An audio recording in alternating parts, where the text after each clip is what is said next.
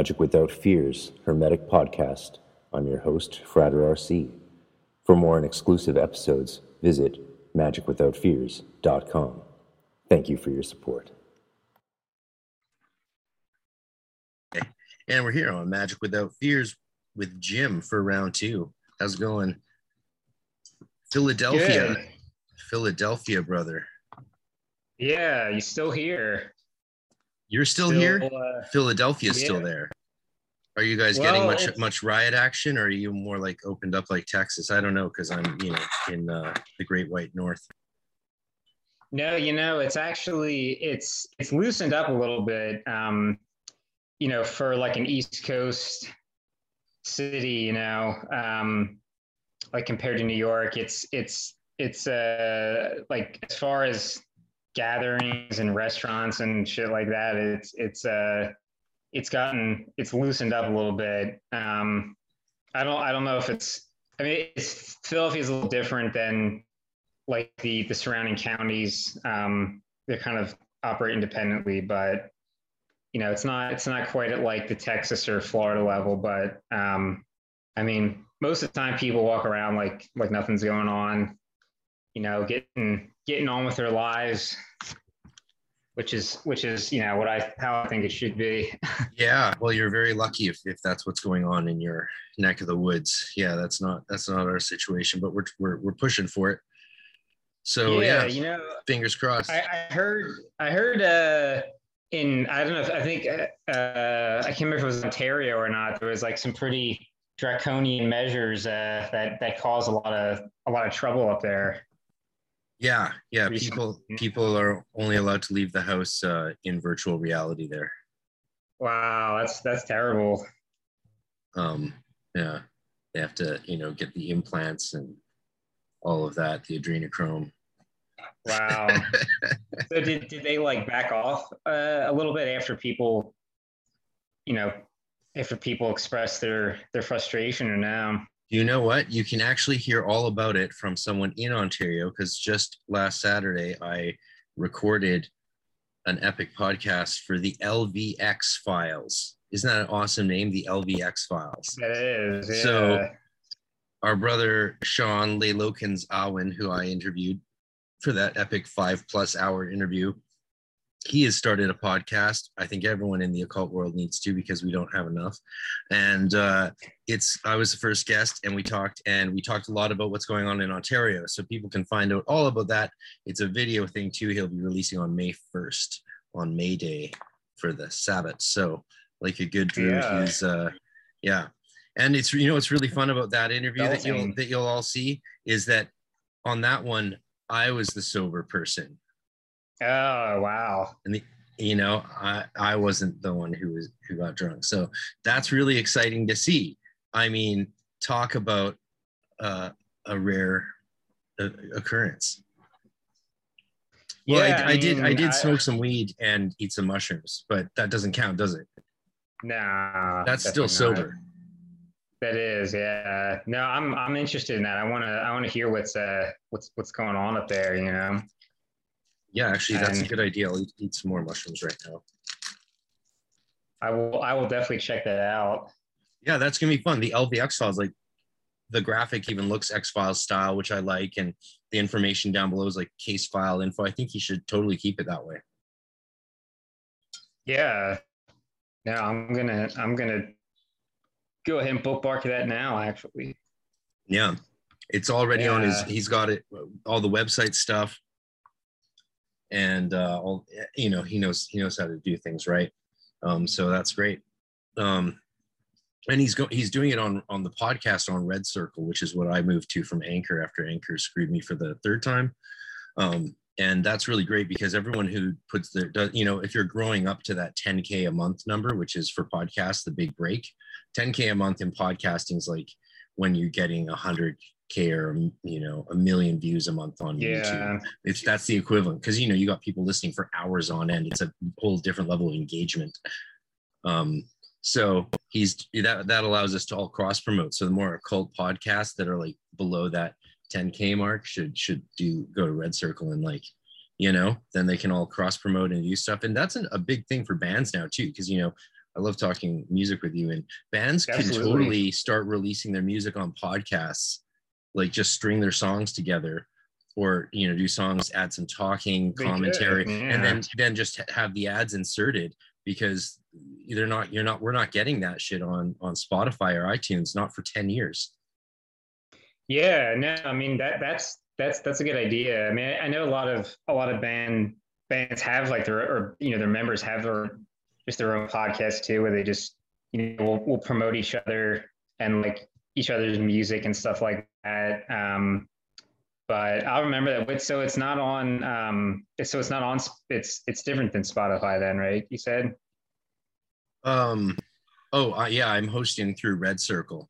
Red Like, Circle. yeah the other good one that people use uh like jason louv and and stuff is uh libsyn it's technically like a huge step above a uh, red circle and like light years above uh you know anchor but it, you know you get much more control of course but they only like run ads Yeah. for podcasts that are getting over 10k a month downloads. So like that's that's the that's the the barrier. Um and the ones that do get over 10k a month download make a couple grand a month usually at least. So that's it's a real thing.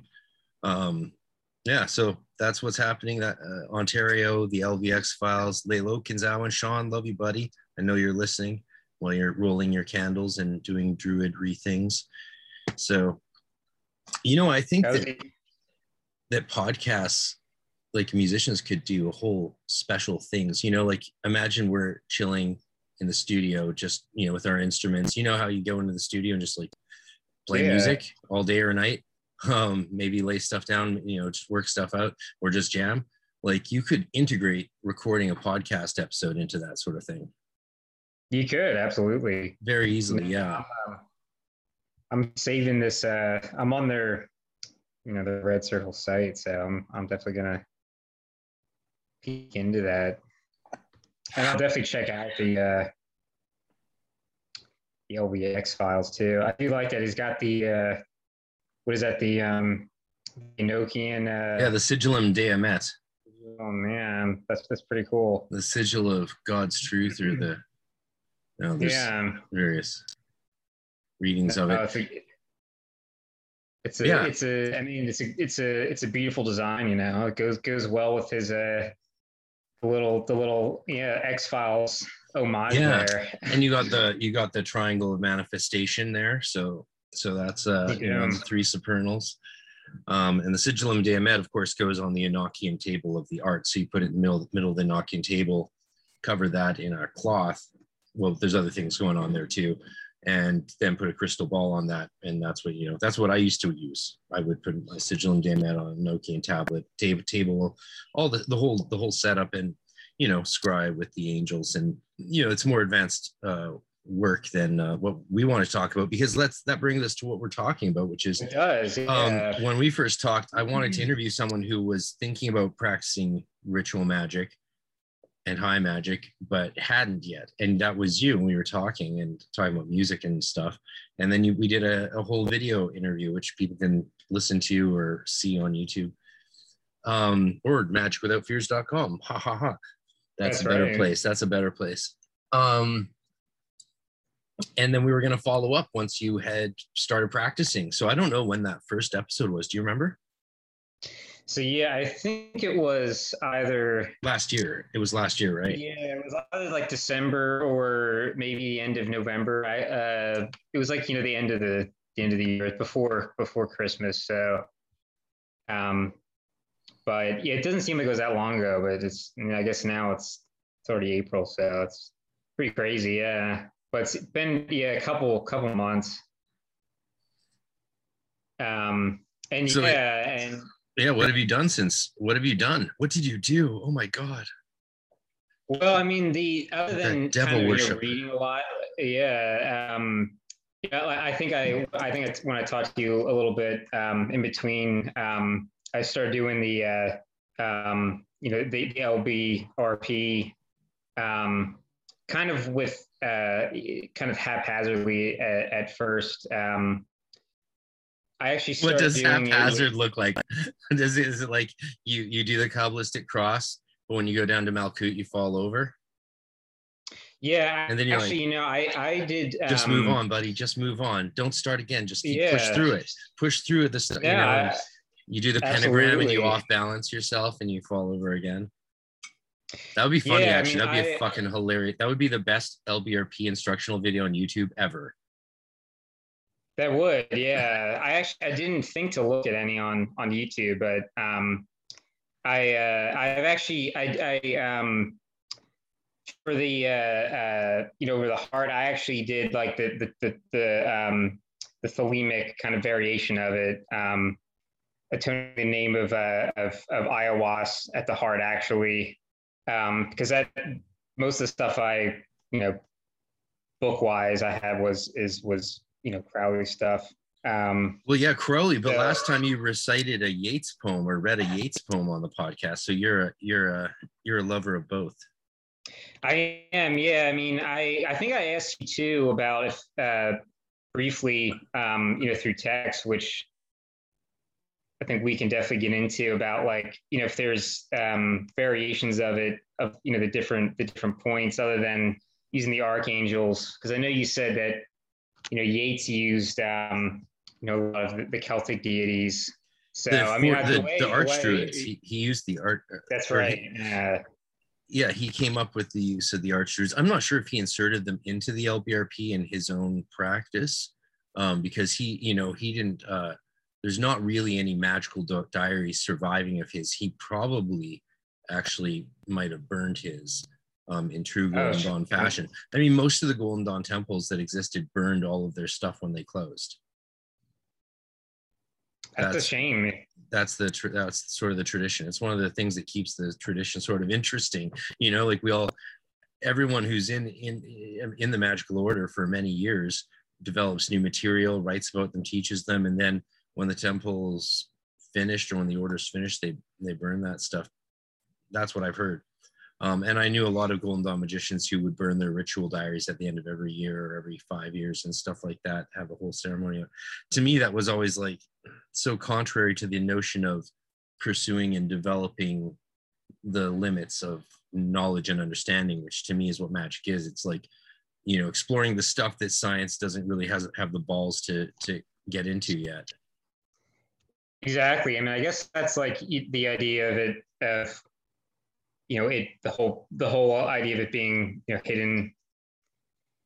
Kind of you know the very you know the the the very the older notion of of occult knowledge and you know that it's it's I guess traditionally it's not attainable to you know just your average person. It's you know it's it's it's something from for you know a, a select group of of initiates. I guess that's like the the, the traditional kind of look on it. Um, I, I did actually start, um, you know, when, when I started doing the um, the the uh, the lesser banishing ritual, um, you know, starting a uh, a journal because I know that was I know that was one of the things that you recommended to kind of chronicle the process. Um, but so yeah, it seems like you know you you uh, you, you don't uh, encourage for at least for novices the idea of of of destroying that after every every year, right? yeah I mean like think about it uh crowley is one of one of the probably my favorite thing about crowley is actually his experimentation with entheogens because he actually would keep track of the dosages in in some sort of in a in a somewhat coded form. It was chris bennett of course who walked me through all of these uh these things and showed me the diary entries that crowley made about you know him and working with other magicians that how much hashish they each took like how much Yeah. they ate hashish they ate and other other substances before embarking on magical operations like that's a that's a really good starting off point for others to then build on if if we didn't have that then again you know we just aren't carrying the knowledge forward and aren't carrying our insights forward and which is fine if i think especially if you see magic as um still hear me Yeah. Oh yeah, I can hear you. i'm not cutting in and out or anything am i No, no, not at all. Now I can hear you. Cool. Yeah, so it's fine if you see magic as this sort of personal spiritual imagination, like you're you're fantasizing about your life and creating these sort of mental landscapes and egregores to change who you are psychologically and how you know you the opportunities you have like that makes more sense. But if you believe that there are actually spirits out there, and if you are if you believe that there is some level of common ground or dare we say objective reality that we can at least sort of glean or at least heuristically glean enough to share with each other to each other's benefits like and i think there is because that's what we have in the western mystery tradition what if what if all the grimoires had been burned by their owners exactly yeah. Like we might not even have the uh, masons and the rosicrucians and the golden dawn and, and martinists and all of these things. If the grimoires had been burned we might just have the kabbalists you know? Exactly. No, so, that's that's very true. But I think it's tempting if, if you don't see your magical work as valuable to others, it's tempting to uh, keep it private, never share it, or or sort of selfishly destroy it. But if that's part of your spiritual process, more power to you. But yeah, some of us are trying to hopefully figure a few things out. Yeah, I mean, you know, just you know, we're we're uh, you know talking from different different perspectives in the in the process. But I mean, you know, um, someone from my point of view, you know, there's there's so other than you know what's what you can you know occasionally get and you know books and all that. You know, there's there's you know, there's still a lot that's that's you know from my perspective that that I don't know, and I'm I'm kind of I've always been kind of hesitant to just you know surf the internet. Um, I mean, I've obviously, you know, used the internet to find, you know, stuff and, you know, the, the libri of, uh, of, of Crowley or, um, you know, like the works of, of, of, uh, you know, Peter Carroll or something like that. But, you know, I, I've never really been one to like, um, have like a strong digital presence and, you know, just kind of endlessly you know getting getting stuff from all you know online um, so you know the, the idea that um,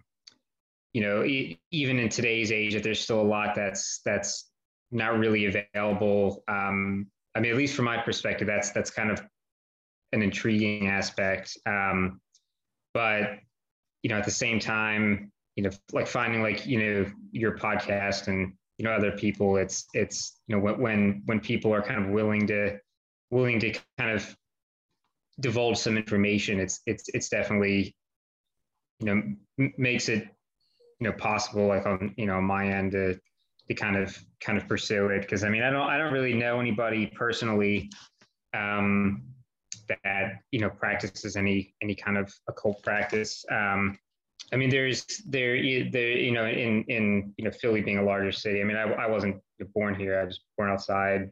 You know, there there are some people you connect to, but you know, growing up, I mean, there's no. You're not from you know, Philly, eh? You're from outside of Philly.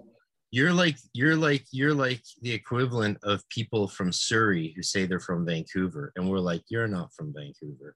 You're from fucking. Well, I mean, Surrey, I live in yeah. I, am not. Yeah, that's true. I'm not from Philly technically. I mean, my, my parents were, but I. I mean, I live in Philly now, but it would yes. be inaccurate to say I, I was from. I'm from Philly. Yeah, but yeah, you know, I don't. Um, so kind of yeah, just like on my end, you know, going, you, you know, there, there was not really like an opportunity, an opportunity for me growing up to like find a group to be like initiated in. You know, if you if you know what I mean, just because I didn't really, you know, I didn't really stumble yeah. across it. Yeah, it's super, super rare. I mean, I literally yeah. was at, at my friend's occult bookstore and opened up a book and a flyer fell out of the book. And that was that. Right. Yeah. And that was how that happened. Actually, I talk a lot about that on the LVX files with Lay Lokins. Um, yeah, I tell like, oh, he grilled me on my whole like life story growing up, like every step of spiritual development, sort of autobiographical. It was painful. It was painful. It was painful. Plus, I had to give away all like the interesting shit uh, that you know should be put in a book or something. But I flatter myself, whatever.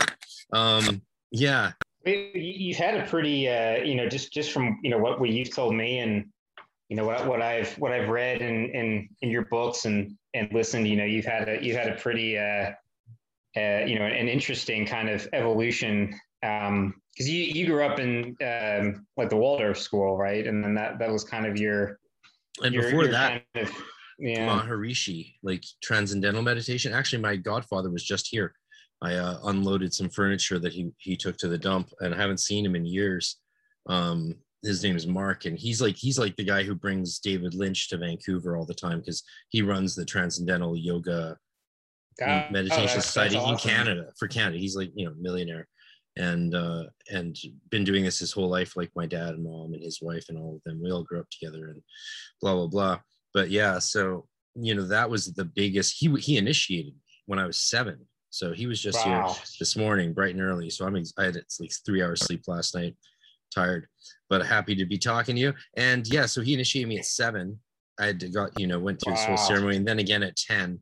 Um, and you get different mantras each time. It's a whole process. So by you know by 12 i when or when i went so but you know a few years later when i went through like wiccan like reclaiming and then amwork initiations and all of that and then then eventually golden dawn at 15 yeah by then i'd sort of been through a lot.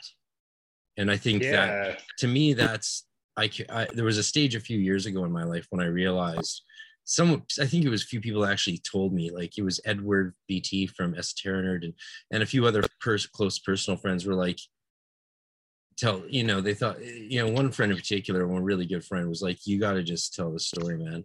It might help some people you know and maybe be a little good for you and i was like okay yeah so that was that but yeah That's awesome. a lot of stuff yeah a lot of traditions um Yeah, do, do you still like in you know in, in incorporate any of the uh, uh you know your your your Wiccan background at all into your oh your yeah works? you know? yeah especially since a lot of what i was focused on in wicca was being able to summon up the elements within my my being and to feel the elements. Like by the time i read franz bardon talking about um uh what's called? Uh, energy oh, I, I literally was just talking about this for last week. Um pore breathing and breathing in the elements and connecting with the elements. Like not only is that a thing in waldorf school like nonstop um and you know there's the meditative practices of tm fortify your sort of will and focus in a remarkable way if you're doing it once or twice a day from age seven on. And the wicca and paganism and druidry was what connected with the elements and the god and goddess. And i would do i would hit all the full moons and s you know the esbats and the sabbats. And i would write full ceremonies for my my two other buddies in the wiccan coven. One was a metal musician uh who did all did all his mat was like really into Anton's Anton LaVey, like Satan. He was a Satanist. I didn't want him to be in the coven, but but my bud- buddy Daniel was like, he's the only other dude, like the only other person in North Vancouver at all interested in Wicca in 1993 or four. And so I was like, okay, we can talk to him. And he was a normal guy. He was just a nice dude. Yeah. He was like 14 year old kid, and I was judging him on like adult measures and thing. You know, that I didn't know what what I was talking about and he didn't none of us knew what we were talking about we were literally just floundering but they were both uh, I, I showed them the trick uh, the techniques that I- i'd used to develop to increase increase my sort of psychic sensitivity you know and they were both Mhm. really good at seeing energy and it was it was crazy like you know it didn't matter what color i visualized in my hand across a room they would both get it right every single time Um, and that was after you know after months and months of practice but like that's fucked up right yeah, man, it's it's incredible though. what the fuck know? Yeah. like you know if you ask any of my friends today about this he's like yeah we were all doing it because you know you got tired of playing magic the gathering or d&d so you'd do some of uh our you know elegant strange like wiccan and druid shit or we go to the forest in robes and do a little ritual. Like that's what we did. Even at my high school birthday parties i would burn some, my new experimental incense and we'd sit in a circle holding hands. And the kids would be like that's that was just as trippy as getting stoned which i had no knowledge of but they were like they would they still came to my birthdays every year even though i did these weird fucking things. Um and that was nice of them you know good community. Yeah. Waldorf is great. It's very yeah, I mean, I would have, I would have gone to, you know, had I known anybody doing that, at, you know, when I was in high school, I, I, you would have joined my would've- I wiccan coven I would have, yeah, definitely. oh bro that would have been so awesome yeah. yeah once i got into the golden dawn and started doing that magic more intensely and studying that more intensely they things sort of slowed down and eventually petered out with that until i was because i was so busy eventually after a few grades in the golden dawn i was yeah. busy all the time with that with high school like yeah So so, and they the the fumbling through the LBRP. What what's what's your fumbling like? Where you where are the sticking points? Uh, well, yeah. I mean, not. I, I probably shouldn't really say fumbling, uh, uh, or or what did I say? Haphazard. Um, Do you need cheat guess, sheets uh, you anymore? know- what's that? Do you need cheat sheets? Um, no, well, I just, I just, I actually just have like the the the book in front of me. I, I've actually just been using, like, when I do it was um, you know, book uh, book four, Liber ABA. You know, Crowley's uh, um, you know, his notes on the lesser ritual of the pentagram. That's that's that's pretty much what you know what I what I used when I started doing it. Um, and um, I've just been using, you know, my with my finger. I don't have a like a dagger or a or a wand. That's just Yeah. at, at this point. Yeah.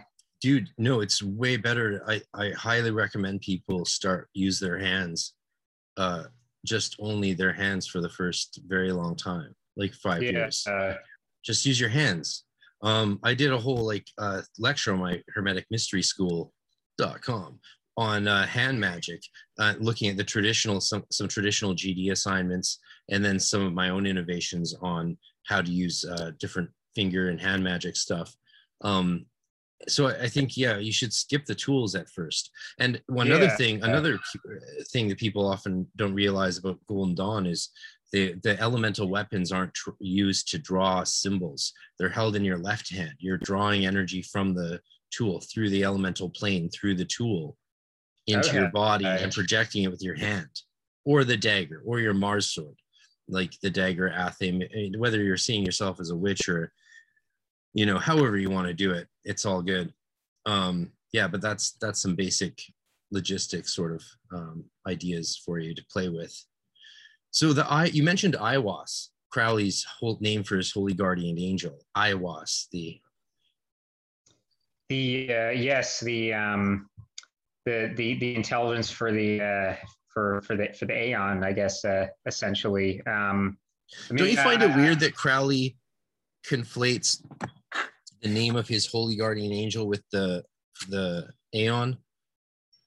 Oh yeah, I mean absolutely. Um, who, was it that uh, or Regardie um, just thought it was it, you know it, it it he called it like his his uh, you know his his higher self or he kind of you know it attempted to kind of explain it away like that I guess. Um, but yeah, no, I mean I I, I have no uh, um, doubt that uh, you know it, that that you know there there was some some some egoism I guess going on there. Um, but I mean at the same time, you know the, the reason why I you know that that I um, you know use use Crowley stuff as as as the basis was um, even despite that. I mean I I I, I do kind of agree with the you know in, in essence the the fundamentals behind Thelema. Um, you know, the, the idea of, of of everyone having a true will, um, and you know when I, um, I got into, in, into Crowley when I you know when I read the Book of the Law, um, you know which is very you know kind of an unusual read, but um, I mean when I read it, you know it was it was, it was pretty powerful, and um, and uh, I think that's that was kind of what what drew me to um, you know kind of using his his stuff as the uh, you know his notes on the the, the um, you know, the Lesser banishing ritual. Um, you know, I, I'm not um I, I have you know I've communicated with some of the the, the people in the, the local Philly lodge of uh of um the you know the OTO. Um, I mean, as of yet, I haven't actually you know formally joined anything yet. Um, Oh, buddy, you got to go go get naked and have your Minerval initiation into the OTO. Yeah, no, I mean, I I think I, I, think a student of mine pretty, just had that, but sounded pretty I hear it's I hear it's fun. I've never done it. Um, Yeah, you know, if you're sympathetic Yeah, to the OTO uh, or to Thelema, Telema, then um, I, I actually I, I finally read all I read all of Scott Michael Stenwick. Um, what's it? I have it right here. Uh, uh, Mastering the Enochian. Okay, what is it?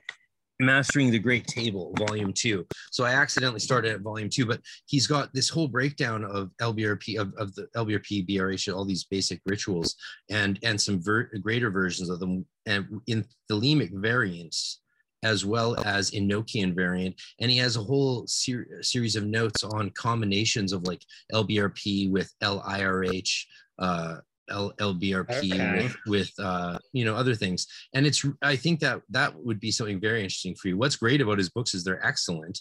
Um, he's just getting the third volume out now, and in the states on Amazon they're like 15, 14, They're so cheap, like they're twice as much in Canada, of course, because you know we always get shafted.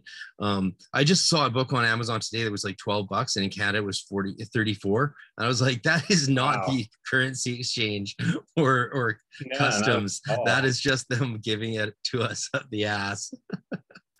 oh, so bad.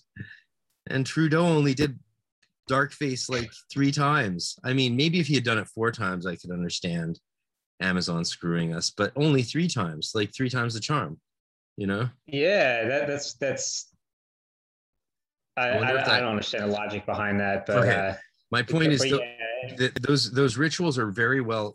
Stenwick's done some amazing stuff with that book, and his his writing is excellent. I'm I I much prefer his writing to, like say Aaron Leitch. As much as we all love Aaron Leitch, um, is on point. And if you saw my interview with him, like the whole video is there for exclusive members on the website, and it's he's just I love his. He's got a scientific coder mathematical breakdown approach to things so uh, he in sometimes sometimes he goes a little overboard maybe with when he gives like a mathematical formula for magical power but you know what i get where he's coming from and it's like while it may not be literally true thinking about it in those terms could be practically functional you know the methodology may be sound even if the metaphysics are unknowable yeah, absolutely. so Um, that might be an interesting book for you since you sound uh, somewhat sympathetic to thelema Yeah, I mean, um, I know. I think we talked about it before. You know, um, you d- uh, um,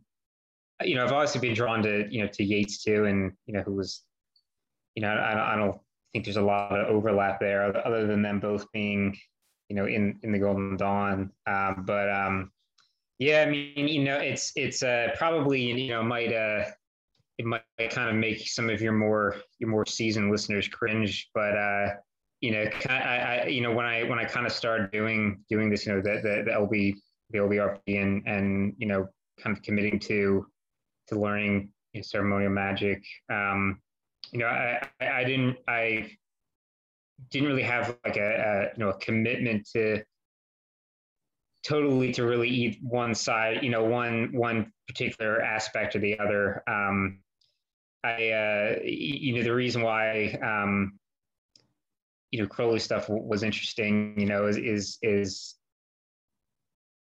just it, it, mainly all in, you know, the when you read um, like even the in, even the instructions, for example, or even you know any any other a- aspects from uh, you know Liber ABA, you know, it's very it kind of at least for me, it kind of hits hits me a little more emotionally, you know, than you know some other stuff I've I've read. Um, you know, I have I have some of um, uh, some of Regardie's uh, stuff too, which is you know very interesting. But um, you know, at, at, at that point, it was just kind of going going for you know what what had kind of the most uh, you know emotional power. You know, kind of what what felt you know what felt the most um,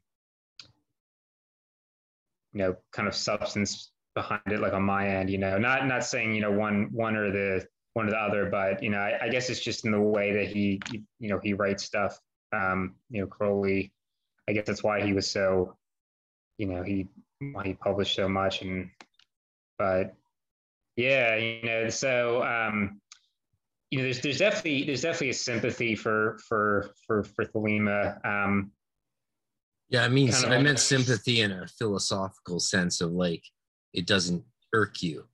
Like some people, yeah, some no, people it irks, and then some people are just nothing, uh, just don't like. I, I'm like a nothing reaction, like neither positive nor negative. It's just like it's like if someone told me they're a Sufi, I'm like, oh, that's cool. yeah You know, like it's like I like some of Rumi. I really I love a lot of what Rumi says. I love a lot of what Crowley Crowley says. Um, yeah. You know, Crowley has another side to him, but so does Thelema. So there you go. Um, though I'm sure Sufism has its dark sides as well. Oh yeah, all, all and- those swirling dervishes and no one got plowed down. Come on. Uh, yeah, you never know. No, I mean, you know, uh, like uh, as far as Crowley goes, like I, I don't have any, you know, uh, I don't have any desire to like deify him in a way that you know some some people that fanatically follow him do, or Well, that's sort of a problem, like because in Thelema he's your saint, right? And you're vibrating his divine name or his his holy guardian angel's name, the name of his true will. Yeah, he, yeah, above he- your he- head, you know, uh, like- yeah, You know, it's sort of the most brilliant magical act of all time, if you think about it. Like that's true. Crowley, Crowley might have done this great opus magnum before our eyes by convincing a huge chunk of magicians for decades to come to invoke his holy guardian angel instead of their own. I'm just making fun of. Yeah, I mean that, that's a good point. Yeah, no, I, and I, I shouldn't say deify Crowley. I, I, I should say, um, you know, I, I don't really aspire to like, like Canonize. yeah, like like like uh, you know, Crowleyism. You know, I, I don't think he was like a uh, a flawless, you know, human being. Um, Well, part of the religion of Yeah. Thelema is very much that he wasn't, right? exactly. that yeah. he was there to overturn the uh, the Mhm. false the false uh, holiness, you know, and and sort of claim that impurity and sin uh, and wear it like a badge rather than pretend it's not there hypocritically. I mean, and that's something we can all relate to, right? Like, I think every Oh, human yeah. being can relate to it.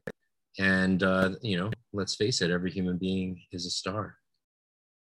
Yeah, I mean, you, you know, even Stardust. like exactly, yeah, you know, met like, you know, metaphysically speaking, you know, the um, I obviously, you know, I, I, I you know, can't say if if Thelema is the the ultimate ob- objective truth, but you know, there- are there are some aspects of it that are that are very very appealing. I mean, and they, they may not have even been you know original on on his end, but you know, the idea of like the you know the true will. I mean, you know, and kind of philosophical idealism um, and you know psychiatry that's kind of sympathetic to it. Um, the, there, there's definitely some kind of overlap between that and and and Thelema. There was one like psych, uh, psychiatrist I, f- I forget his name, but um, he had this one theory that like uh, you know everyone has. It was called like the, A- the acorn theory or something, but it was basically amounted to like the the you know the idea that everyone has like a like a true will, but obviously not you know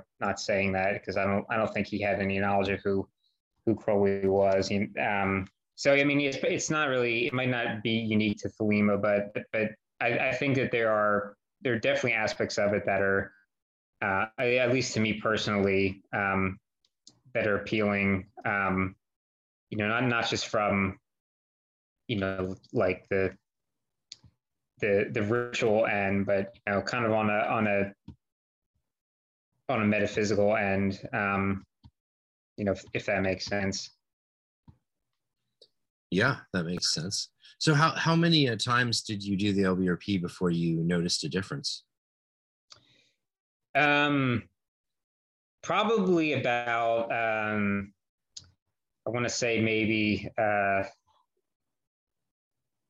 maybe two months in two months or so, maybe um, of really kind of you know feeling any kind of different sensation, um, and and that really uh,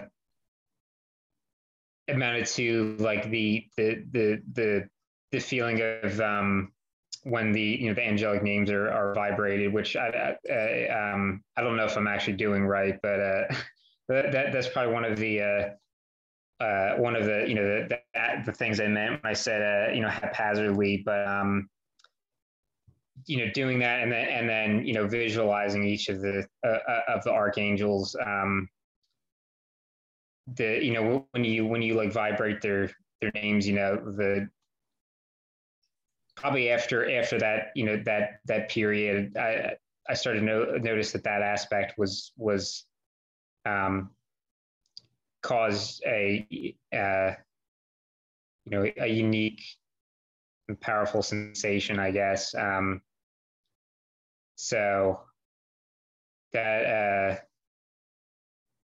that that that's probably you know even even more so than um, you know dr- drawing the the pentagram itself. Um, you know, the, vibrating the names was probably probably the you know the, the, the biggest thing. Yeah. Yeah, I mean, because you know, it's it's a it's it's a very like active, um, uh, you know, physical thing, you know, you, that you do, um, and you know, you you, it, it it's not really it's it's kind of more than just you know, thinking about something or or visualizing it. Um, you know, in the in the original uh, Golden Dawn, they used to like draw a pentagram and like fill it with things they wanted to banish from themselves and vibrate divine names into it to empower it to like make that happen. Yeah, exactly. Yeah. That was an Um, older version before they developed it more. So yeah. are you doing uh, like the sign of silence and sign of the emperor?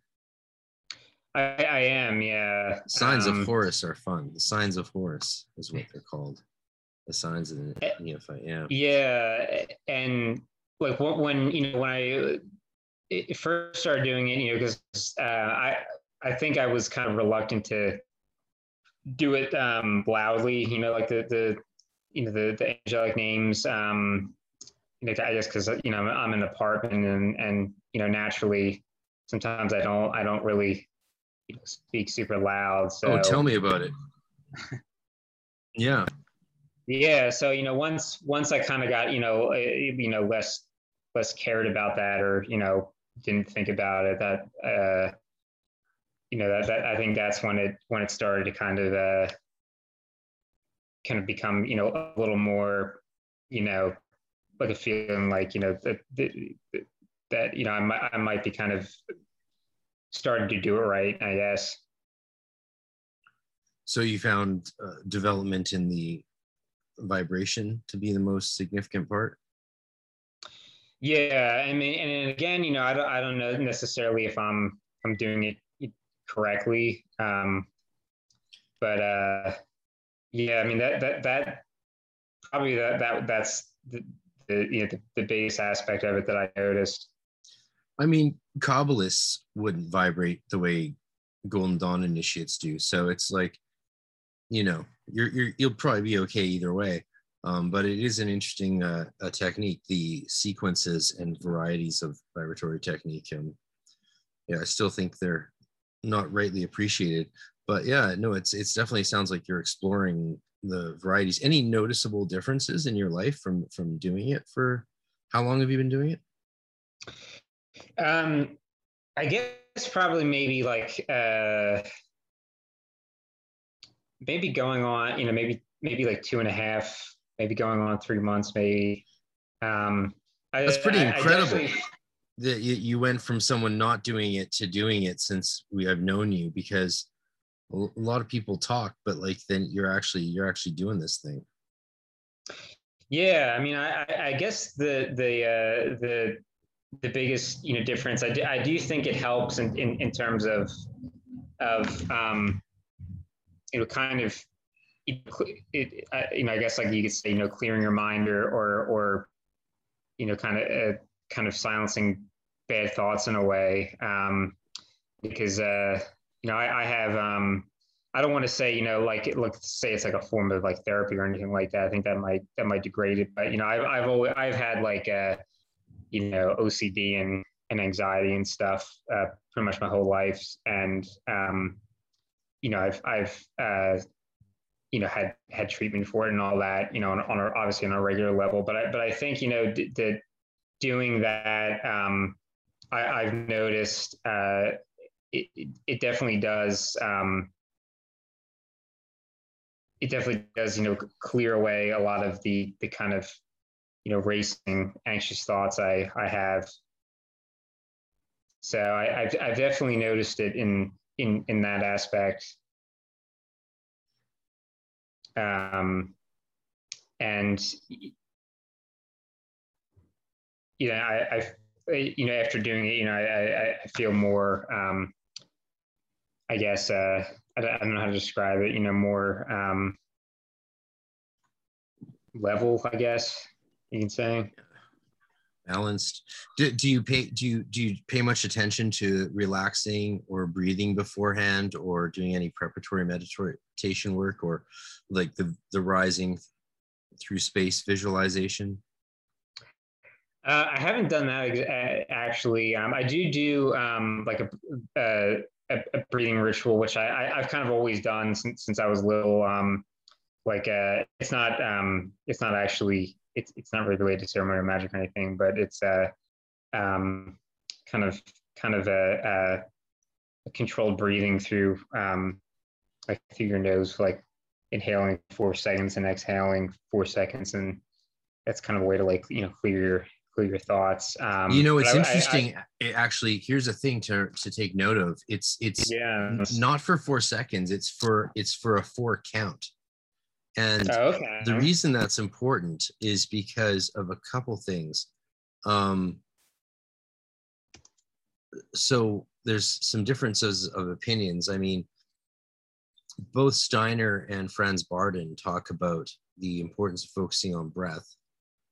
Um, but Bardon says it's important not to regulate the breath rigidly.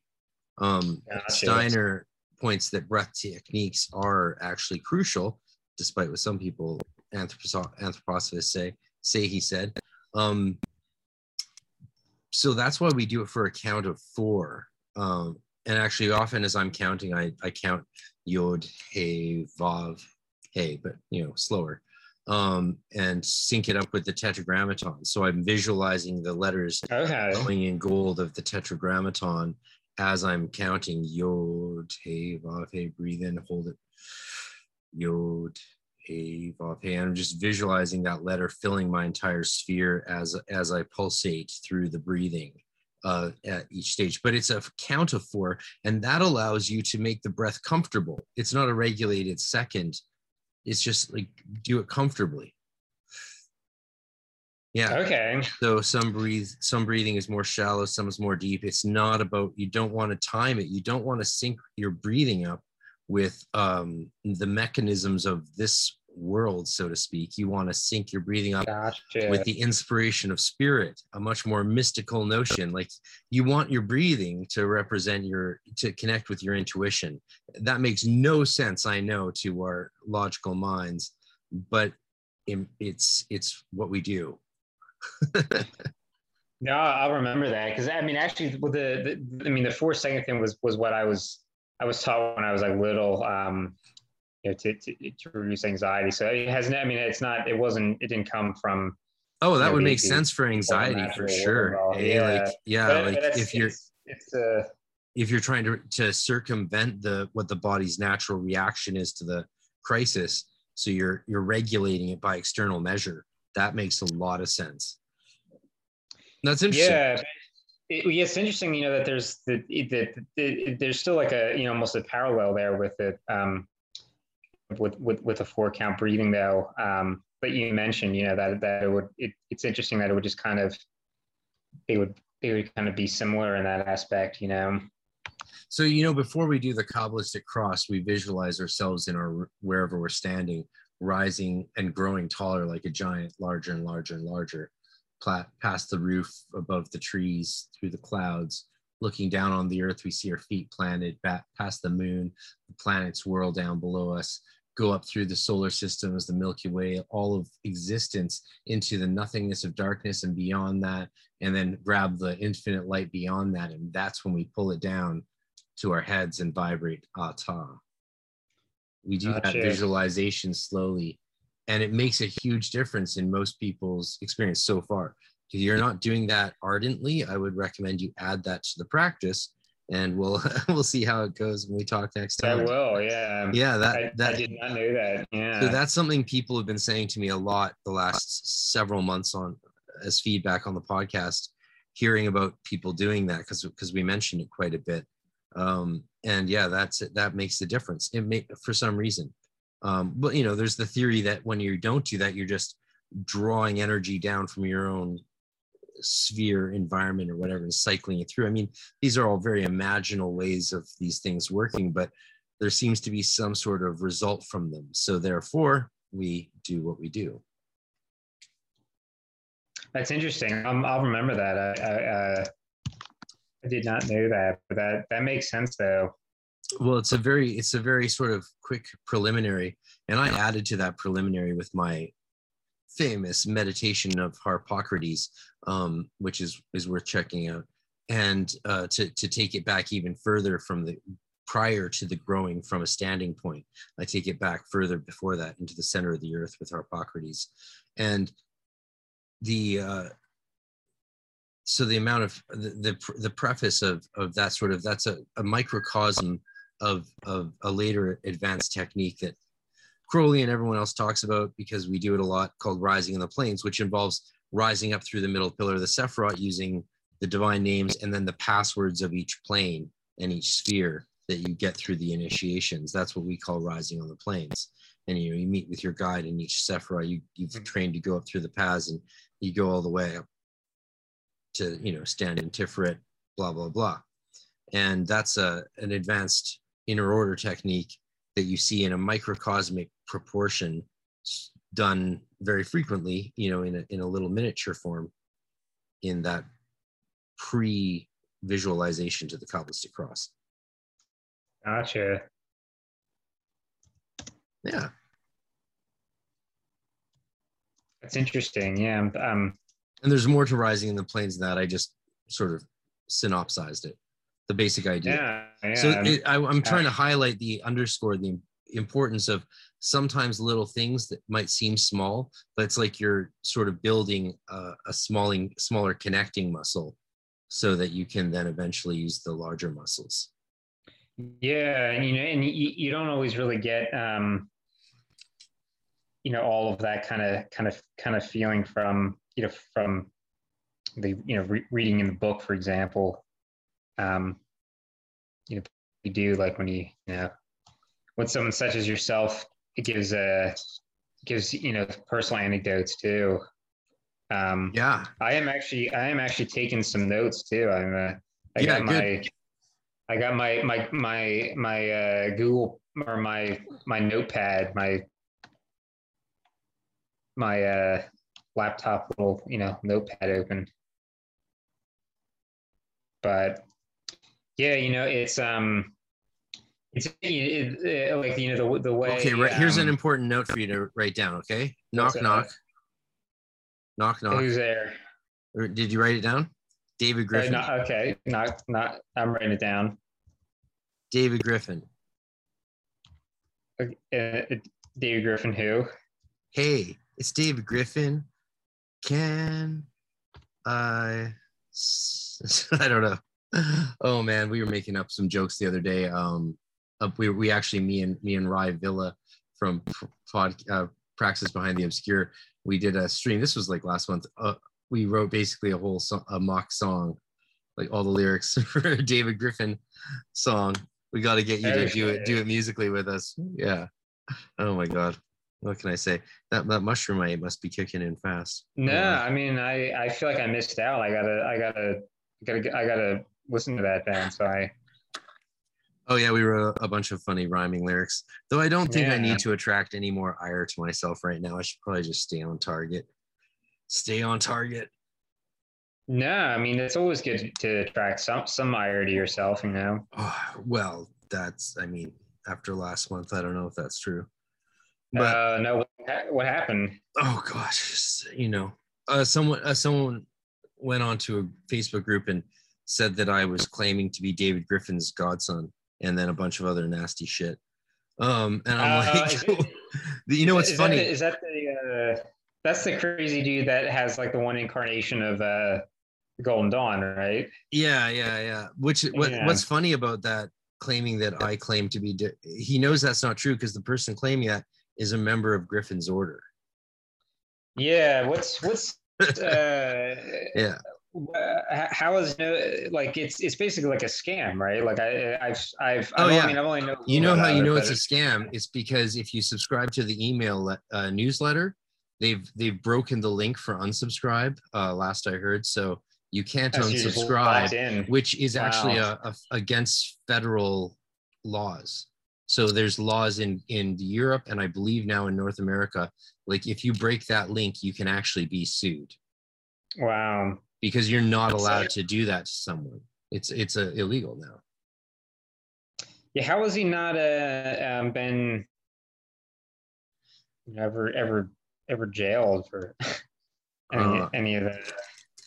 I don't know. Um, but it's you know, you know, it's, I mean, yeah, I, I I get caught up sometimes in these little magical battles, but I try to keep my head down. I did throughout my entire time in the Golden Dawn, pretty much. I kept my head down from little magical battles that are always going on. Yeah, Too much yeah, to learn, man. Too much um, to learn.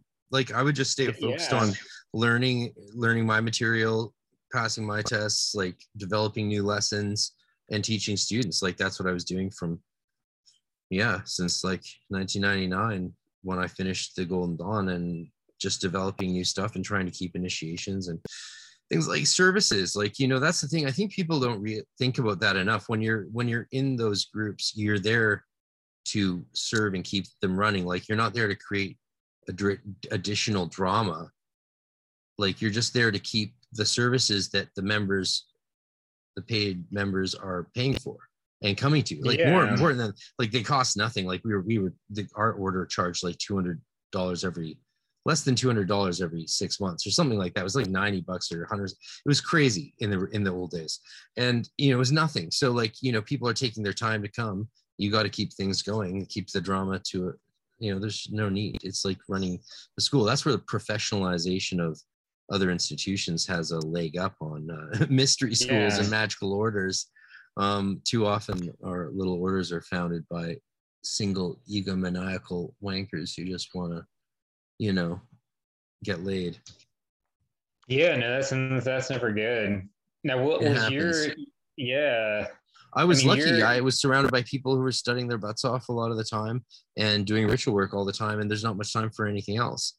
Like there, there was other things going on. Like there was little dramas, but that wasn't. That was like that was less than ninety. Like ninety. That that was less than five percent of your attention, and you know most of your attention if it was like if you're causing drama. Like, if you're not there to study the lessons, do the rituals, and if you're just there to socialize or meet people, this is not really the place for you. That's more like join the OTO, where that's cool. But here it's like learn the material, take the tests, you get to go through the ceremony, and you should go through all seven. Everyone should have become adepts. All of them should. yeah, Like, why not? The only reason they shouldn't have become gone through all seven initiations over, say, seven years or whatever time they they completed the work. Uh, the only reason they di- shouldn't have is if they like didn't want to, or were like super extreme wankers. But like, I think what you know to let someone join the first initiate, to go through join the order and not complete it seems really unfair to me. And, and not it's it's not necessarily unfair, but if, if they do the work, but the, usually the people who don't complete it are people who gave up doing the work and tried to make things about something else. They tried to make it a power or or or just social socializing or or sex or something like that. You know, you know, a lot one of those things, one of those things, either a social club which is not because like if you just want to hang out at the, the temple and drink tea fine that's cool but if you don't want to study anything if you don't want to do ritual work if you don't want to participate you know there might be a better place for you you know with Thelema. You get nudity as well. We had gd's boring. You we, we didn't allow we didn't we just highly discouraged any drug use at all in even in your private life. Like we yeah, like you know i i never i would have freaked if i had ever found a student stoned and i never saw someone stoned to my knowledge because they and if they are keep it to themselves. If you go through the class fine and that's but we were very anti that. There was no you know any of that stuff. Um because you should just be doing the work to go through the initiations and go through all the initiations. I really wished more people that i i went through the order with had gotten to go through all the initiations. But unlike masonry there's more ring pass nots and more more knowledge exams and more more construction and written work like you have to do Mhm. certain amounts of rituals. We never checked anyone's diary ever. Um, but you have to build these tools. Like if you're not if you're not doing that stuff the amount of people that wanted to go through initiations and some of whom were allowed through initiations even though they hadn't completed their elemental weapon or tools that were prescribed is crazy. And like why would you want to go through it when you haven't finished the work? I don't know Yeah. yeah, to be fair, during Theoricus, I was finishing my air dagger the day before my initiation, but that's okay. That's okay. I was finishing it. That's the point. Exactly. Do, do, do you think that like the uh, some of like the more social nature, like you know, of like the OTO lodges is is is kind of a, a detriment, or do you think it's just it's just a different? No, a different it's it's it's a lifelong community that I apparently is pretty welcoming, unless you uh, are a, a man who wants to be a priestess or a priestess who wants to be a man or something like that. I don't know. Check out Richard Davies' uh, lecture on my YouTube, Frater RC YouTube, on Richard Davies on the uh, Crowley's androgyne, androgyne, that whole debate. I'm not aware of it, but I am aware a lot of people got kicked, like 200 plus people got kicked, expelled from the, from OTO the last year because of this debate or something like that. I don't know. It's a it's a it's got its own shit show, just like the GD and multiple branches yeah, but it's it's a good community to be in uh, for your whole life. Like if you, especially if you love the religion, it's if you love Crowley, if you love the the the idea of Babylon, if you like, especially this idea of overturning Christian Puritanism and and creating this alternate future, as I see it, then that sounds great. I love that Thelemites are usually really nice. You know, most a lot of people I get along with more Thelemites than I would Mormons uh, or or Jehovah's Witnesses, um, because uh, I don't know why, but I try and get Um, I, mean, I, you know what I'm saying. You know what I'm saying. I like that they study Hermeticism, that they pers- they they have a Rosicrucian thing going on in their inner order, and stuff like that. But yeah, the Golden Dawn is it's like you want to you want to graduate, son. You want to like go through the grades and complete your work, and then graduate it and move on. It's it's it's the Hogwarts, like you know. yeah. It doesn't have to be yours. You can go to you can study in the Black School or Blackthorn School or all these other schools. That's cool. I think the more schools we have, the cooler. Schools are cool yeah. um because like you know as as as you know as time goes on like there's some i'm going to check out um i think we should have that uh, ecumenical approach to magical education and we can all spend you know years especially this is i'm talking mainly for people who spend their lives doing this. Um if you're just going to dip your toes in that's another matter. Yeah, and I mean, I, uh, you, you know, when- I when I kind of decided to really to really get into it, um,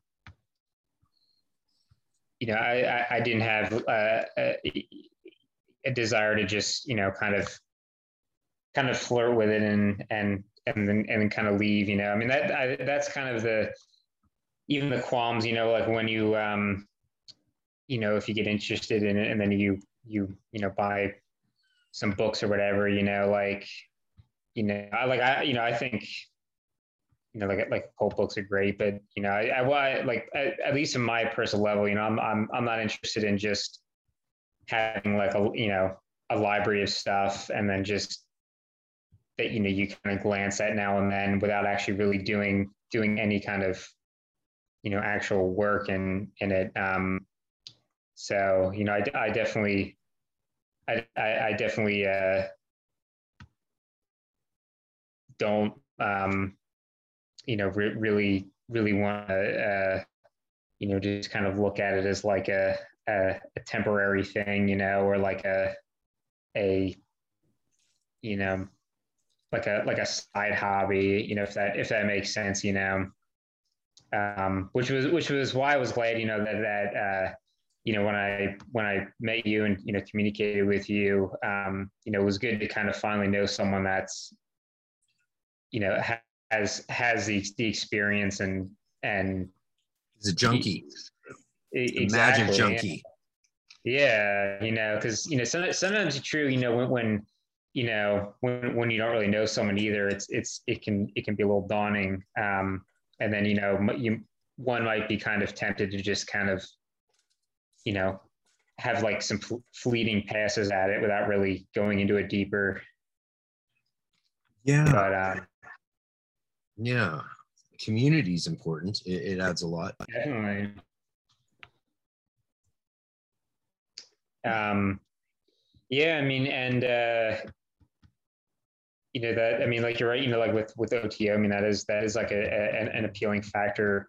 You know, with them, but even just like you know having, you know, like someone such as yourself, you know, that uh, um, you know, a, a, a, magic junkie that uh, you know has has that background that that you know you can you can speak to you, you, you know, if not in person, at least you know through uh, the the wondrous invention of uh, of digital communication. You know, it's it's definitely uh, it, it definitely it, it you know it, it definitely makes it more uh, you know more, more real and, and and you know it definitely provides the you know the, the impetus to actually at least on my end to to to to to actually do this stuff you know and and and you know not just look at it as just a you know a collection of of, of quirky uh, you know stuff on your bookshelf did you start buying occult books as sort of just a thing was it like oh that sounds that's crazy like what, how, how, what was your first occult book well, yeah, actually, I mean, I I, uh, I think my first the first occult book I got was actually uh, Dion Fortune's uh, Kabbalah book, even mystical mystical Kabbalah. Um, oh shit! Yeah, yeah. yeah, that I found in like a, a, used bookstore. It was like the the, the Weiser Beautiful edition. Cover. Yeah. Um, I had that poster on my wall for years. Yeah, no, it, it is really cool. Yeah. Um, and uh, I, I had known, you know, uh, uh I, I, I, had like a, a, an idea of what, um, you know, what what what Kabbalah was, but not not a really um, in depth one. You know, before I got the book, uh, and that was kind of like the the kind of the kind of gateway book, I guess. I guess you could say. Um, and what what what was it uh, about that Dion Fortune's mystical Kabbalah that drew you in? Because I could see that book drawing someone in, but I could also see it repelling them with just as much probability. So yeah, what drew you, know, you in? Um, well, I, I had always kind of like uh, like when I was in like high school or in you know early college age, uh, I always kind of had an, an interest in um, like uh, um, kind of uh, uh, like I guess you could say like kind of proto, you know, occult stuff. I didn't really know like what it, what it was, but like you know, I was a big like Alan Moore. I mean, I still am, you know, like Alan Moore fan. Um, and I didn't really know too much about it, um, about you know the, the, various like you know occult sciences. Um, kind of really, until I I I um, started getting into into music actually you know like uh and and you know like i well, we talked about like tool and all that and you know there, there are a lot of esoteric references that i didn't really know what they were talking about. Um and you know i read a little bit about it.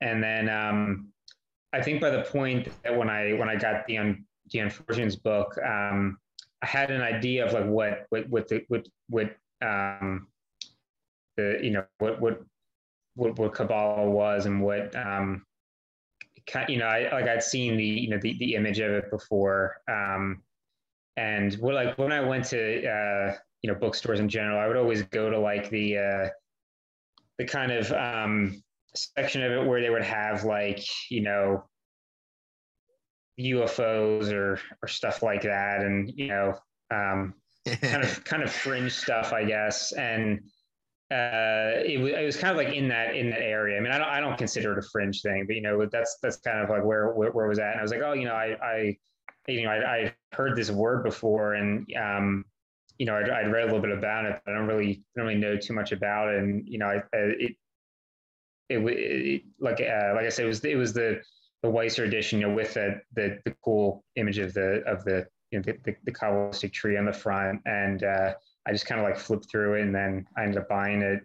Um, and then I read, you know, the and I thought, you know, when I, when I, started reading it, you know, I thought it was really interesting. You know, some of some of her stuff, um, I was a little skeptical of. I think when I first read it, like the uh, some of her um, her stuff about Jesus, I guess I was I was like, I don't know if this is if this is totally historically accurate, but uh, you know, I, but, uh, yeah, but, it's probably know, not the historical Jesus she's talking about. Yeah, exactly. Yeah, but you know, when she when she you know went through the different um you know the, the like you know the Sephirot and the uh, um, you know what what uh, um, you know Keter was and all that and the different the the the, uh, the the, the whole structure of it. I was like, you know, this is this is really interesting. Um, so that was kind of like the the the ground zero book, I guess you could say. Just took a quick bathroom break. Thanks for listening, people please go throw me a few bucks and subscribe. Yeah. Go to magicwithoutfears.com while I eat the rest of these mushrooms. Mm, yummy. Yummy. I'm finishing off my mushrooms. All right, I'm back, man. mm. I just finished off the mushrooms I started eating. I, I heard. How were Portobello. They? Portobello. Oh, nice um, you know, obviously, I wouldn't do any other kind of mushrooms. Oh, of course not. Your mama don't like my mama don't like you, and she likes everyone. Yeah, you sh- you should go and fuck yourself. You know that song? Um, I, I'm not sure actually. Justin Bieber released it as "You Should Go and Love Yourself." Um, ah, but it was okay. written by what's his name? I think I think it was yeah, it was written by check this out. So here's an interesting thing. You're you know let's do music talk before we get back to Dion Fortune and the LBRP oh, yeah. and the LBRP, which we have lots of magic to talk about. We're gonna we're gonna go there, folks. Don't worry. Um, but that song was written by um what's his name? Who's that who's that ginger haired who's the ginger bastard? Uh, Ed Sheeran? Yes, Sheeran wrote Fuck Yourself for Rihanna. She passed on it. He gave it to Justin Bieber, who Justice Bieber? Justice Bieber. Justice, Justice Bieber, Bieber yeah. who renamed it Love Yourself. Ah, but okay. then the world never heard the original until then fucking Halsey, my homegirl, went and re- played it live on YouTube as fuck yourself, the returning it to the original form. But even Bob Lefsetz about you know the rock critic about who writes Lefsetz letter and about whom um, yeah. uh, Taylor Swift wrote the song Mean she wrote that about Bob Lefsetz. Because he, he's he yeah because he said she that's who she wrote it about and he he freaked out. He's like I'm he's the biggest music blogger in the world right? So he's he wrote this huge letter saying and he he's like I'm done with this. Fuck all of this. Fuck all y'all. I'm done with this. Taylor Swift like outed me blah blah blah and wrote a song about me. It's like shut up bitch right? You said she couldn't sing. So she then sang a song about you. Of course she did like a gangsta go Tay Tay. And right, and he whines about it. But then, of course, he comes back, and a year later, he's praising her singing, which is how all of this stuff goes. Though he, he's yeah. renowned for speaking uh, the truth about the music industry with uh, actual inside knowledge. It's like you know, if if someone like me started writing a, a daily email blast to to you know, he is everyone in the music industry listens to him. The Bob Lefsetz, the Lefsetz letter, dude. Even on Roadies, Cameron Crowe, when he did that show Roadies, parodied Bob Lefsetz with a character that played by Rainn Wilson from The Office um, in an epic episode where they drug the guy and like have him abused in all kinds of ways backstage and stuff. And it's hilarious. He falls off naked off the stage, Rainn Wilson. If you have you seen Roadies? I have not. No, oh my god! Actually, they filmed the first episode here in Vancouver, and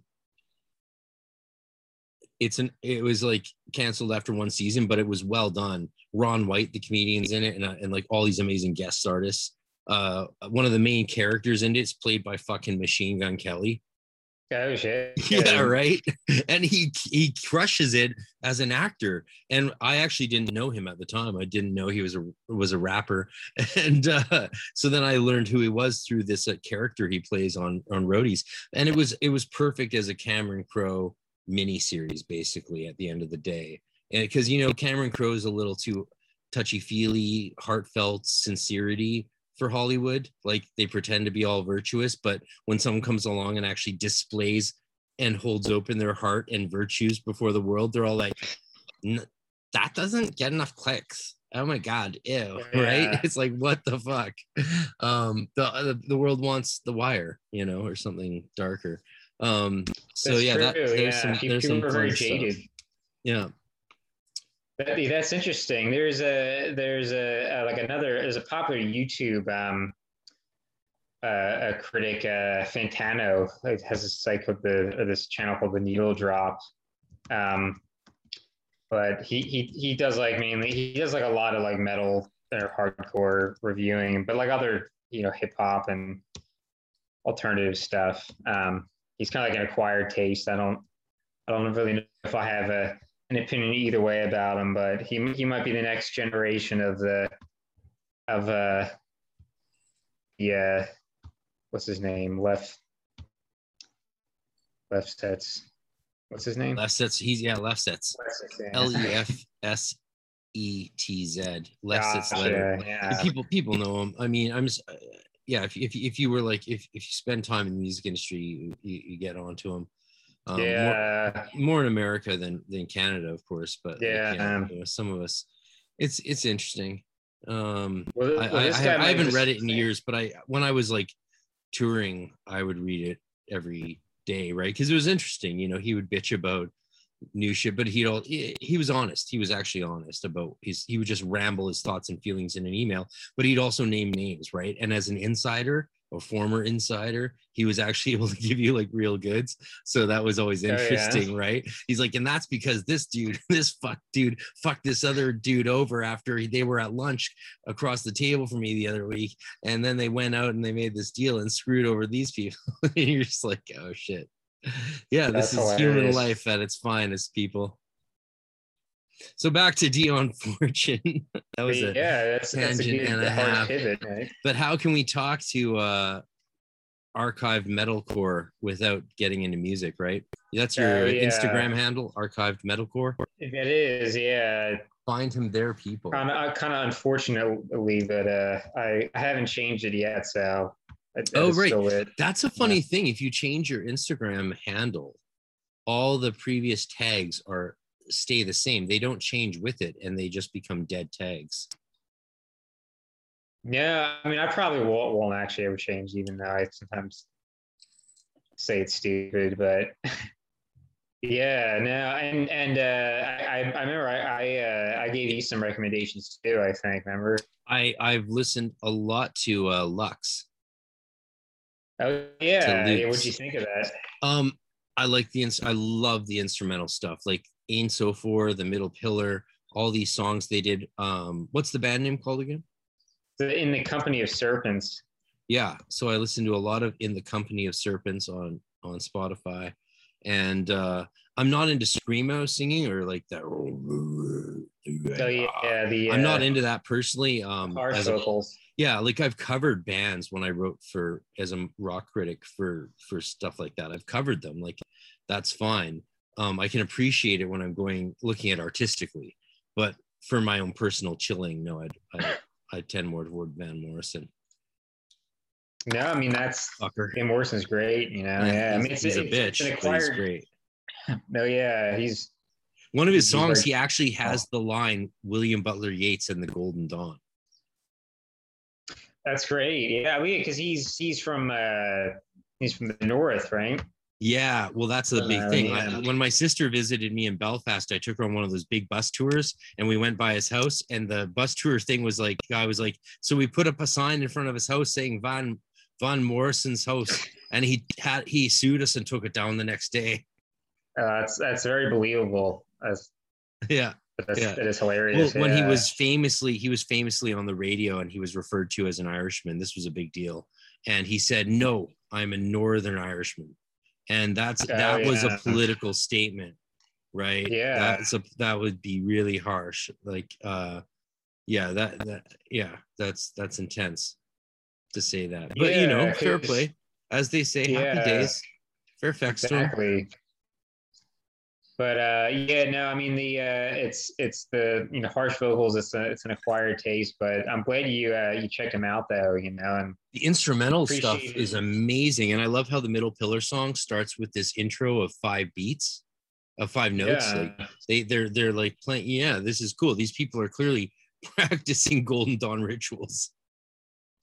yeah, and that's why I figured you'd uh, you you you dig it. You know, it's uh it's, it's definitely from a very uh you know it's not it's not a you know some bands will do uh you know will throw in kind of very pop culture you know mainstream esque kind of occult references but you know you get you get some bands in the you know in in the heavy music world and and in you know other genres that are you know pretty serious about uh about their stuff. Yeah, occultism is pretty rife in music, so yeah that's why it's no surprise there's so many so many of us occultists are musicians. But I I, I think I'm one of the weirdos. I became a musician after, um, which really honestly to many people qualifies you as not a musician. It's like Oh, you're no. as a kid, right? But I don't know. I think that stuff's silly. All that stuff's silly. Let's talk about. Dion Fortune. Um, so what was what was well besides the Jesus, the ahistorical Jesus stuff, um, what was what what was it they pulled you in about the mystical Kabbalah by Dion Fortune? Um, well, I mean, the um, like at the time, um, I didn't. Uh, it was it was kind of just basically cur- you know curiosity about um, about uh, you know the uh, about the, the Kabbalah, I guess. Um, and uh, I mean, I, I didn't you know with the with the Jesus stuff. I mean, I I I, I got I get what she's saying. You know, with um you know the kind of the, the Christ figure as as opposed to the uh, you know the, the the historical Jesus. So I don't want to diminish you know her her stuff on that too much, but um I uh, um I I well when I got it I uh, um like like I said you know I'd seen you know the the kabbalistic tree before and um I didn't really know what what what it meant and you know what what each uh level was and which each uh, you know Sephiroth was, and um, you know, other than kind of just being drawn into to the you know the book and and the cover. Um, when I when I read it, I thought um, it was it was very it was very informative and very very interesting, um, and you know very mystical, and I and um, it kind of just I guess happened at the right time where I was very I, I was very much um, kind of looking for something like that, and uh, um, it just kind of hit a hit a sweet spot, I guess you could say. And uh, you know, I thought that her her you know her writing made it pretty pretty you know it, it wasn't um, you know the, the mystical Kabbalah is, is uh, you know compared like say to like the you know seven seven seven um, you know Crowley's in Crowley's Kabbalistic book. You know, it it mystical Kabbalah is, is a very like accessible um, book to read. It's not it's not very it's not overly complex. It's not you know won't really like trip you up if it's if it's you know among your first books on on uh, um, Kabbalah or, or you know the, the occult sciences in general to read. Um, and like I got through it pretty quickly because you know it's it's a pretty it's a it you know it's a it's her writing is is uh Legible. Is, is legible. yeah, exactly. It's not kind of a, you know, it's it's it's it's kind of it. Mystical Kabbalah is very is is very much like I like I would recommend it to someone that is is like hasn't really doesn't really have any familiarity with it and you know just kind of wants to know what what it is basically. And now, a word from our sponsors. While we cannot control whether any ads get put in the spots allocated, we thank you for listening to those that do since they help keep this project alive. You can also get ad free content and bonus content and videos and a private webpage by subscribing exclusively to magicwithoutfears.com for only a couple dollars a week, or $6 a month, or 50 for the year. It helps a lot, plus, you get emails about other exclusive things. Thank you very much. You know what's Um, funny about it? Can I say something about it that I've never Yeah. said before? It- what's funny about it is that it actually, in some ways, like if I was to play devil's advocate, is the like the least representative book of Kabbalah you could ever read, right? And this holds true. This is not untrue what I'm saying, right? It has very little relationship to um tradition to Jewish Kabbalah because of the Yeah. the path system, which comes from Eliphas Levi or Eli- Eliphah. Ah, I'm so bad at the Quebecois. Did you hear the podcast Oh, where I like did like this huge chunk of uh, Eliphah Levi and I did it in a Quebecois accent? No, I, I saw that one on there. I was gonna, I was gonna. No, no, no. It was some other one. It was one where I was talking about Sefer Ratziel, and I just I came upon this huge chunk of text uh, that Chris Bennett was quoting from. Uh, I think it was Aleph- Alephus Levy, and uh, I was just like, you know, halfway through the podcast, my mind was melting, and I'm like, "Fuck it," and I just like spontaneously started in a Quebecois accent, so I just ran with it. I was just like, and That's that is pretty why the. Tetragrammaton it is the name of God. Le, le, le. Ouais. Oh, I'm gonna sure. To, I'm gonna have to listen to that now. Then. Oh God, man, that was if the. I, don't, if I don't find it, I'll have to text That's you the. It's it. called Sephiratziel. Sephiratziel. Gotcha. Yeah, Sephiratziel Hamalech. Um, I'm I'm big into that text. I've been reading that text since seminary. So I was studying that sem. I found that text in seminary in 2001. The Sefer. They had they had all the versions I could want. Um, and as well as all the Aramaic targums. So I was reading a lot of that stuff and looking at these spells. Though, like you know, when the Quaker librarian would pass me by, I'd cover over the text. Um, you know, and they had like versions of the Corpus Hermeticum that are fucking old. Like they had a whole library. awesome. Well, they had a whole library, a special history of interpretation room, uh, full of six, you know, th- hundreds and hundreds, like yeah, texts from the 16th, 1500s, like all of the very old texts, and then like so many other, you know, like any graduate college of academics, like amazing texts that we could consult. You couldn't even actually consult them as a normal grad student. You had to do specific uh, exams and tests on on like textual interpretation and history of interpretation as well as text handling and all of that shit which served me well in later years in belfast serving as a uh, reader of 17th and 18th century manuscripts at the belfast public archive for a blind phd postdoc so yeah it's uh amazing stuff you can find in in these old uh, grimoires when That's you're looking awesome, at the original text um, and looking at things that are are not necessarily included in the published versions. Um, yeah, it's really fun, and there's so much of it. Oh my god, like so much Kabbalah. Like we think about it, all the published Kabbalah, including the Zohar, is less than ten percent of Kabbalah manuscripts we have around the world. In in possess, like you know, that you can go look at. Wow, that's crazy. Think of it. You, Yeah, yeah, you could spend the rest of your you could stop playing the metal and you could just go around the world studying Hebrew and Aramaic and looking at unpublished Kabbalistic texts, untranscribed, not just unpublished, untranscribed, untranslated, unpublished Kabbalistic texts. Wow. You could do that. Yeah, the girls Yeah, would go wild. could. The girls would show you all their titties. Do you, think I should do that? I think that Maybe is I the should- best I should- choice on the streets of Philadelphia. Yeah. Should I, should I quit my library job and, and do that? do you work in a library? Uh, yeah, I mean, I'm, I'm actually, I mean, I am a, I'm a librarian. Actually, I have, um, I have that's my, my, my master's is in, um, but it's, I work in a med, it's a, it's like a graduate medical school, um, in Philadelphia. You got your- you got your master's in- You got your master's in archivism. It's Uh, well, got archival information I- and technology, right? Yeah, I mean, it's the degree. Well, that, that was my, my concentration was in it was in um, archival science, but the degree was was library and information science is what they. Yeah. It's like the new the, the new the new uh, wording of it now. To I guess to try to make it you know more uh, holistic, I guess, to cover more more bases. But uh, what's the actual the name of the degree so people know? Well, yeah, it's it's a it's um a master's in library information science. So it's it's a yeah. MLIS. It used to just be uh, that that type of degree used to just be master's in, in like library science, but they added the you know library and information science in uh, you know, as as the degree as the field has evolved, they say, you know, has become more digital. Like because in my work, I, I mean, I work remotely most of the t- like I only go in once, one actually once a week, just to the to the the office and almost you wave, wave your wand and everything goes uh Wingardium Leviosa into place.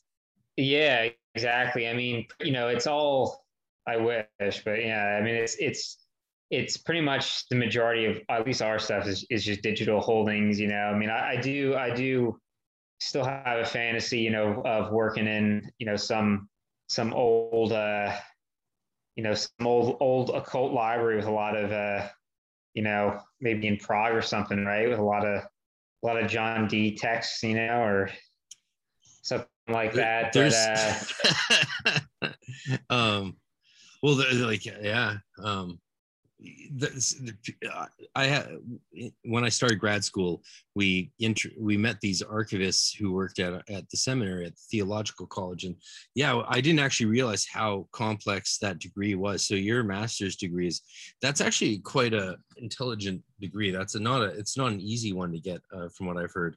Um, like it's it's it tends it's some pretty high IQ people generally in those programs. Am I correct? Um, I mean, I, I, uh, I can't. I haven't had my IQ test in a while, but I'll, I'll go with. I'll go. Uh, I'll. I'll. I'll agree with you on that though. Just out of, just for the for the ego boost though. On an intellectual level, you can play more than three chords. But um, I mean, um, no, you know, no, it, is, but it is a terrific degree. A... My best friend from my first year in seminary had that degree, we were surrounded by archivists and librarians, and they were these mystical sort of characters who had this special knowledge and training and could just find anything. So let's leave it at that as a, okay, as a mystical yeah, master okay of knowledge. Yeah. But no, no, for those who are wondering, actually, it's a great degree to have the the master's degree. It's actually not all that easy to get. Um, it's pretty specialized and pretty cool. Um, and and the the access to resources it can give you is, is also pretty phenomenal. So yeah, is, yeah, it's. It, I should just title this episode um, "Sexy Librarian Part 2. Sure. Yeah, I, I, think you should go ahead. Yeah, I, won't argue with that.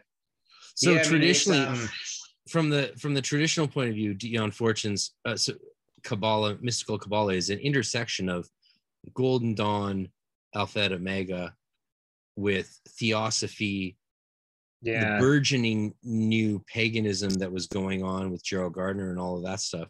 I mean, Dion Fortune is more often referred to, I think, than a lot of by a lot of pagan groups than Gerald Gardner is. Yeah, it's interesting because she wasn't. She didn't really. I mean, she she. From what I read, I mean, she didn't really consider herself a pagan, even though I mean, she referenced she wrote on no. Pan and the you know and the goddess and all that. But yeah, she has been. She it, it, and no, you know, interestingly, she has been like yeah, big influence to uh to like Wicca and and you know modern neo paganism. Yeah. Yeah. No. For you know that here's the here's the dirty truth, bro. Like for for whatever whatever your religion is, um, if you go into the inner order in the Golden Dawn, like the outer order is a magical school, right? Run yeah. by this inner order, but the inner order it's as good as a religion. I mean, it's Rosicrucianism at its finest, in my opinion. Yeah. And and that's a religion. It may be a variation or deviation or or play upon a theme of a religion, but it's still it's very very religious. It's really what it is is a a, a lens. It's a it's a hermeneutic of the religion it's hermetic christianity if you like or it's christ uh, yeah. or it's like you know futuristic egyptianism or whatever. You can come up with a million words for it. The rosicrucian okay. is probably the best one but it is highly religious. So that was dion fortune's methodology and and lens. She saw everything out of the lens of the rosae rubeae et aureae crucis. Yeah, and she was in um was it one of the the successor groups to the original Golden Dawn, right? The yeah she joined in the alpha and omega time okay, gotcha. through Yeah. moina mathers moina if you're listening and- much love Yeah, I mean her Fortune's whole uh, you know her whole thing was was interesting. Yeah, but you're right. It's it is you know it's not a, it's very different than um like uh you know traditional Jewish Kabbalah, He said. You know, how yeah so she, she mystical Kabbalah is this like fusion of all these different currents and ideas yeah. channeled through her own interpretation and that's what you're getting so in Mhm. in one sense it's it's eclectic to the point of absurdity or grotesquerie in in the in the best sense of those words you know i'm speaking as an artist yeah. as a as a musician as a creator like yeah those that, that sense of it. Um but it's you know it's at the on the other end of the spectrum it is at therefore the intuitive product of a of an adept. Like an activated that's- human soul. This is a human soul that's learned the power of their various layers and existences and is trying to share the best insights so that you can also live your best most insightful creative life setting a good example i think i think dion fortune set for the most part a good example a little hysteria with some magical attacks here and there but you know we all go crazy once in a while right Exactly. Yeah. No, it was it was uh I mean, I have to credit it, you know, I mean it was I I thought it was a it was a great um you know essentially first first book of that of that type to to pick up at least on my end, you know. what other books uh, were a big influence in your early book buying reading days leading up to Um, the lbrp Yeah, so I actually I I um another book I got kind of in, down down the road was uh, I got um the two um Peter Carroll books. Uh, I got I had I got Liber Null and Psychonaut, and then the other one um what was the other one? Uh, shit. Um, it's, it's in my room. Oh, um. well i'll run to the bathroom you go get the book we'll be right back All right.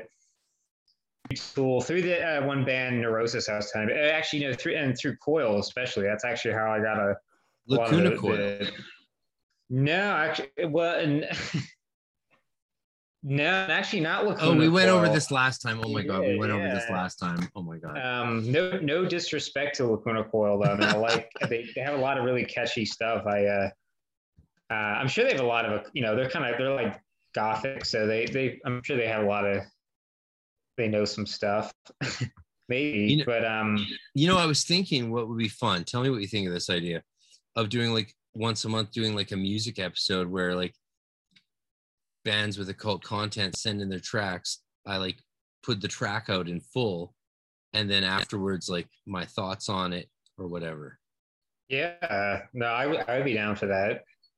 so if you- people yeah, want, I mean, if bands wanted their music heard that would be a way for them to have it heard and i'd get to hear some new shit you know hopefully they're you know of, a, of occult nature or whatever yeah. but you know i could end up listening to a bunch of junky music Well, I mean, that's that's the that's the risk, you know. But yeah you know that yeah i guess it, it could be an experiment we'll, we'll maybe maybe I will do would- an experiment I would go in on that with you if you were if you were reluctant to do it if anyone yourself. has anyone in mind just have them send send an email send the tracks and we'll do an experiment next month. So yeah just uh spread the word send the stuff in. If i get if i get enough tracks i'll do a little thing. And uh, that will get them some bands some attention and uh, let us talk about occultism in music which is a it's a passion of mine. Like yeah like my next major book um since my first major book since 2005 is coming out very soon. Oh, yeah. and and that's all it, but it's on music. That's why i don't talk about it ever on this podcast because it's on music. Like my last Oh. book was on ethics and mysticism and it had again it was barely a cult um even you know borderline. Um but that's because it was on ethics and mysticism.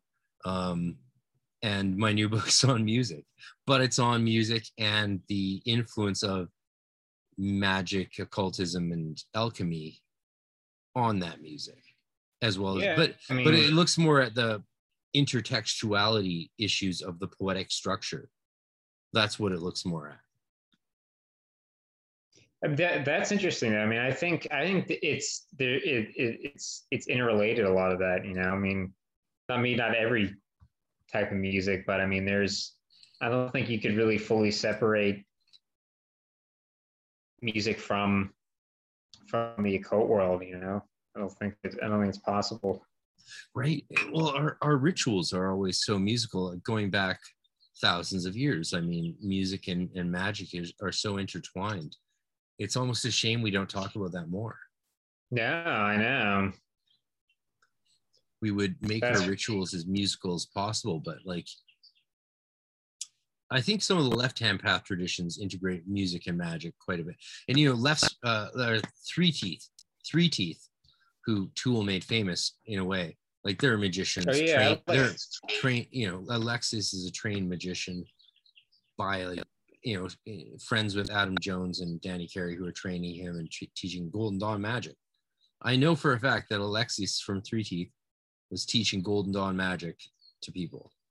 And that's awesome. like he has a big tahuti a big thoth on his arm on his bicep. He wrapped when he when i was set, standing next to him for this photo he's got this big tahuti on his arm. And i'm like i look at him weirdly and i've told this story before but you know we didn't know at all. We didn't know i was there covering the opening band for him not even covering him. I just stole one of his shots um That's awesome. yeah but He's that but then like weird. Um, six hours later, by random happenstance, I was talking to his ex girlfriend and a student of his out of Mexico City on Instagram. oh yeah, yeah. Like, can you imagine that? I'm standing next to this Yeah. musician after he just rocked out a show, crushed it, and I'm feeling these occult tones from his music, and I'm listening to his music while I'm writing the review of the band before. And on Instagram, I'm talking to someone. I told them what I just did, and she's like, "He taught me Golden Dawn magic in LA, and I was his girlfriend." And I'm like, "Holy shit!" And then, then a year, uh, three years later, we met at a club in Berlin by chance. Wow. we just saw each other and like I was like, oh my god, it's you. And she's like, Frater RC. I'm like, she literally said Frater RC. I was like, oh my god, that what what are the what are the odds? And I met her and her girlfriend. Crazy. In in where was it at? At this place called in Berlin called uh, Wilde Renate. So I'm not gonna say more about it than that. Uh, Renata Walde. Uh, everyone in Berlin knows exactly what kind of place I was at. Um, but there was an outdoor courtyard with this tent and these rooms for drinking and doing tarot readings and like super well put together. Like, oh man, they they make our parties in North America look so haphazard and half-assed. Man, they they they know how to do it in Europe, man. You you have to take me there then. I will. Let's go. Let's go. Let's go right now. There's nothing in the world stopping us. Literally. I, no global I got some problems. vacation time. I got a lot. I got a lot of un, un, uh, unused PTO, so I think I definitely think we should schedule it. And I, I would be, I, I would definitely be serious about taking a trip over there, just in general. You know, Well, like send me uh, some air miles and I'll meet you there. All right, I'll get I'll get that going. Yeah, no, Uh, Berlin. even- When when shit, I could live. I could live in Berlin again. Um, though it might not be good for me, but I could live there again. Yeah. I can I can live there in your in your stead then maybe if I'll live. Yeah, yeah, uh, I you, I can- you think- can live through me. Every musician should go to Berlin. Every human should go to Berlin. See like what a, a real international city looks like. Yeah, I've ne- I have not been to Germany. Uh, I mean, I've been to. Uh, Yeah, and like Berlin is literally Yeah. everyone always told me this and I didn't get it. Berlin is not Germany. like for example, yeah. in Germany, you can't uh, say you're waiting for a underground train or a train or whatever, any train. You're in a train station, you're in public space. You can't smoke. In Berlin, you can.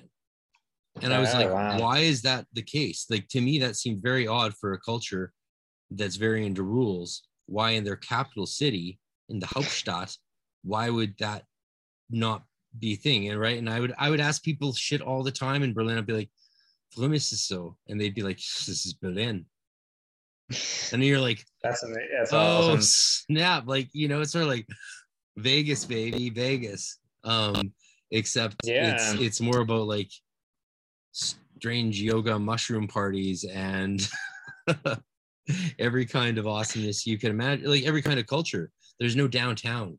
There's only different centers, like central, like you know, and they're all disparate and spread out. It's um amazing. Uh, I I could Yeah, go I- on about Berlin yeah. for for a long time, and I was only there for a few months before I went to Leipzig. Leipzig that has the unreleased, still to this day, Edward Kelly alchemical manuscripts. No one's ever done a critical version of, of Edward Kelly's manuscripts that are in Leipzig, where I got to spend. Yeah, didn't uh, was it R- uh, A. Wait? Didn't he publish some of his stuff? I don't know Oh, how. yeah. What's yeah? I know we, we were talking about Kelly. Remember? Uh, Oh, he I was made- like, yeah, yeah. I was like, oh, you know, I was reading, I because I texted you, I was like, oh, I was reading about Kelly, and you know, uh, some people think he was like a charlatan, and I was like, oh, he definitely was a And you were like- charlatan. I mean, yeah. he, he de- we definitely know he was faking stuff to get money, um, for sure. I mean, yeah. Uh, yeah, I think he was faking, you know, like the, the the you know he wasn't ever able to make gold, but he pretended like he was, and he was probably busy doing mushrooms in John Dee's in his tower. They were probably doing Yeah. mushrooms and uh, talking to Enochian spirits. And was uh, that that's what got him in uh, in prison? And yeah, uh, and then he jumped the out, Holy Roman broke his leg, Yeah. and died eventually. Yeah. Yeah, but but you But- don't think that cast doubt on the Enochian system, though? No, like Right, that's actually yeah. what to me the fact the I the the possibility that they were transcribing what they heard of like entheogenic language is a huge insight because when I take large doses of mushrooms, like really large doses, I see shapes that look like the Enochian alphabet, and I hear voices that sound like they could be interpreted that way. It's a it's a crazy hypothesis. I'm aware of that, but you know when I ran it by Scott Michael Stenwick actually and told him about it, he was like, "That's interesting," and and and like we talked about it more on. You can you can hear that in the podcast with him, but I was surprised because he's anti-drug in general. Not really, but let, listen listen to our talk and you'll know what I mean. And Yeah, he's he's not like you know what I mean. He's not doing that stuff. Um, but he said he would go to John Dee's Kelly's Tower in Prague with me and do go up to the pier pinnacle where I was. And there's a fucking YouTube video of me doing the Enochian at that pinnacle tower with the city all through open air around it. Right. He said he would do mushrooms with me there. So we all got to come together awesome. support the podcast and get me and Stenwick to Prague so we can do mushrooms together and invoke the angels. We'll get Ashy You- Chassis you there. gotta- It'll be a party. You, you got to tell me when you're going. Remember, I think you uh, That's you the plan. before. Well, Yeah. you know, the world, like, you know, I thought it was, I thought we could predict things, and now I have no idea what's going on. Because, like, the rest, the wor- rest of the world's opened up, but Canada, it's illegal for me to go to anyone's house at all or to have anyone come to my house. No one's allowed to set foot in our place. We're not allowed to set foot in anyone else's places under the law. Like That's crazy. that's the law. Like, like, uh, like, what happened if you just were just like, oh, I'll just do it anyway? Would you just you just get like a, a huge ass fine or something? Well, here in the West Coast, we're lucky. Like, uh, you know, no harm, no foul. Um, the cops here are being really chill, which is yeah, good uh, because they don't want what's happening in America to happen here. yeah, that, that goes out saying. Yeah. So we're just quietly being uh, sold to China. Yeah, no, I heard I heard rumors of that, you know, and the oh, uh, it, dude, it happened a while back. It's it's long Yeah. long over. It's a, it's done deal, done deal. Yeah. The weird, the, Yeah. the, the the the strain, the the thing I'm wondering is if there was a boots on the ground war, would we fight for America? Because obviously, throughout all of our history, we would have fought with you guys, obviously. Um, but now it's like would some of us be fighting on China's side? I wonder if like if there was a war, outbreak of world war, would I be conscripted by the Canadian Army to fight for China or America? I'm not actually that's- sure right now. Like we're Yeah. coming to a point where it's like maybe we might side with China, though I'm sure that's not the case. I'm sure that's not true. We're definitely still in your pocket. But like, you know what I'm saying? Like there's some weird shit going. Like, okay, th- in our There building, is. in the building we in the building we live in, um, they they had an Australian manager who lived in the building. Okay. This just happened yeah, and they told him because the, our the company that owns this building and tons of others this is notoriously owned by China.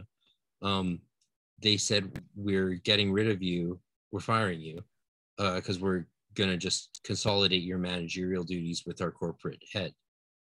And Yeah. he's like, "Can I still live here?" They're like, "No." Um, because we're gonna rent out the unit that we gave you as part of your job, so you can't even rent it. We're gonna rent it to someone else at a at a higher rate. And so instead of like the ten a thousand dollars we were taking off your salary, we're going to rent it out to someone else for like three thousand dollars because that's the r- rates here, right? So Yeah. then he moved. He so he lost his job. He left. This Australian immigrant dude, really nice guy, and now we have multiple on-site managers, all from China, who live in his unit and are allegedly caught charging two different rates for Asian versus whites.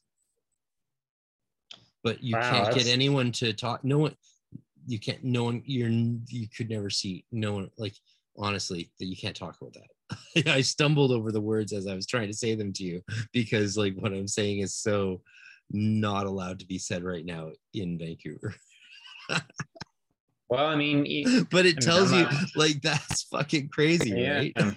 Like that's that's crazy on a micro level. So if the micro and macro have any relationship to each other whatsoever i'm fearing for what's going on in the macro world if on a micro level this is allowed to happen without any question and with total authority.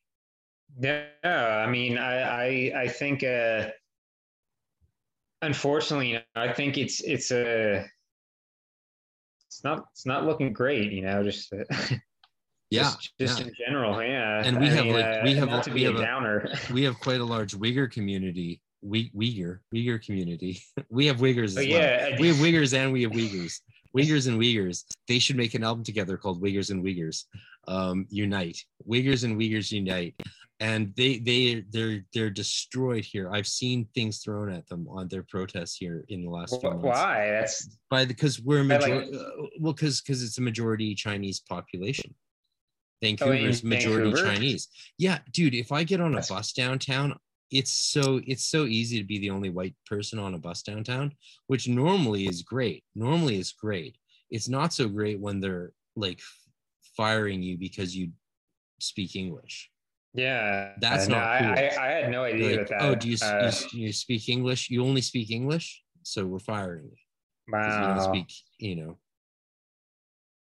No, I, I, uh, I mean, I knew, you know, I, uh, these are real tensions. I'm talking about them openly Yeah, here because I mean, there are real tensions, and I don't think any. I I actually guarantee you, there's probably not another person in all of the Greater Vancouver Regional District who's actually talking about these things that are happening in Vancouver wow, yeah. on a global forum. I mean, yeah, I mean, because you know, it's obviously you heard like- about the dude like, who got arrested for, uh, you know, misgender. I can't even. I can't even say it. The dude, there's a dude who just got arrested in Vancouver because of his kid, and uh, he said the wrong gender, and he got arrested. No, I didn't. I didn't hear about that. It's you Yeah. know, it's it's. weird. I mean, you know, uh, I mean, That happened just blocks from where I am sitting right now. Wow. I mean, Yeah. our, our our our you know the the our news intake you know is is pretty isol kind of um you know it's it's pretty uh, at least you know in in you know in, where I'm at in, you know Philly it, it's pretty uh um you know sequestered. I mean, there's not really Philadelphia. What what state is that in again? Uh, that's Pennsylvania.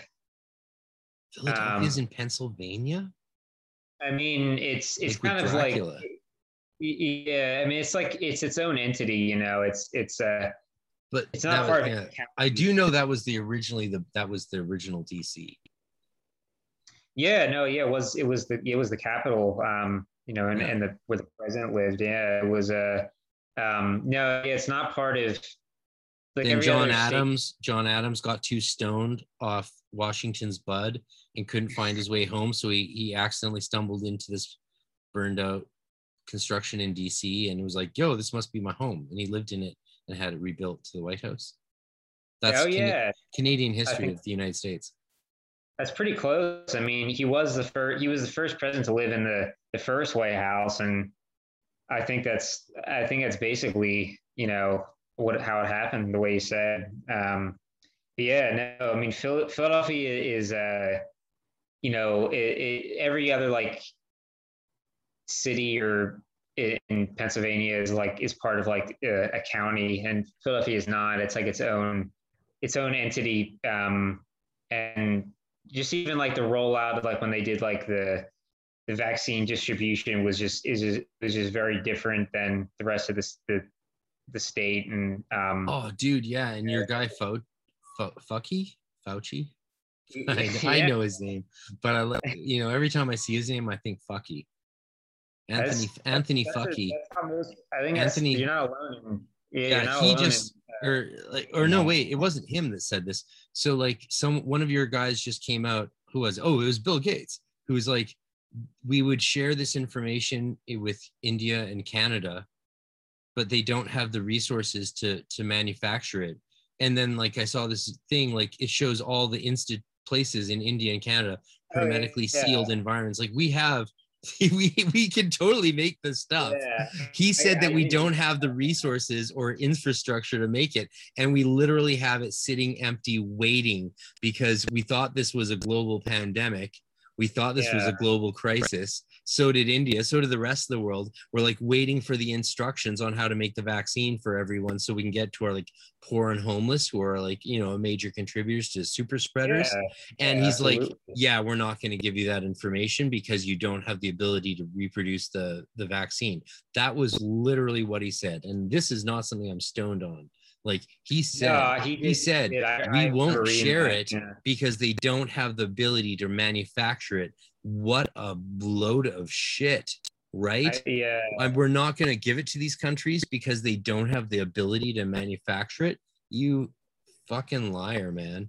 That dude looks yeah. like what's his name? He looks like the bad guy from the simpsons.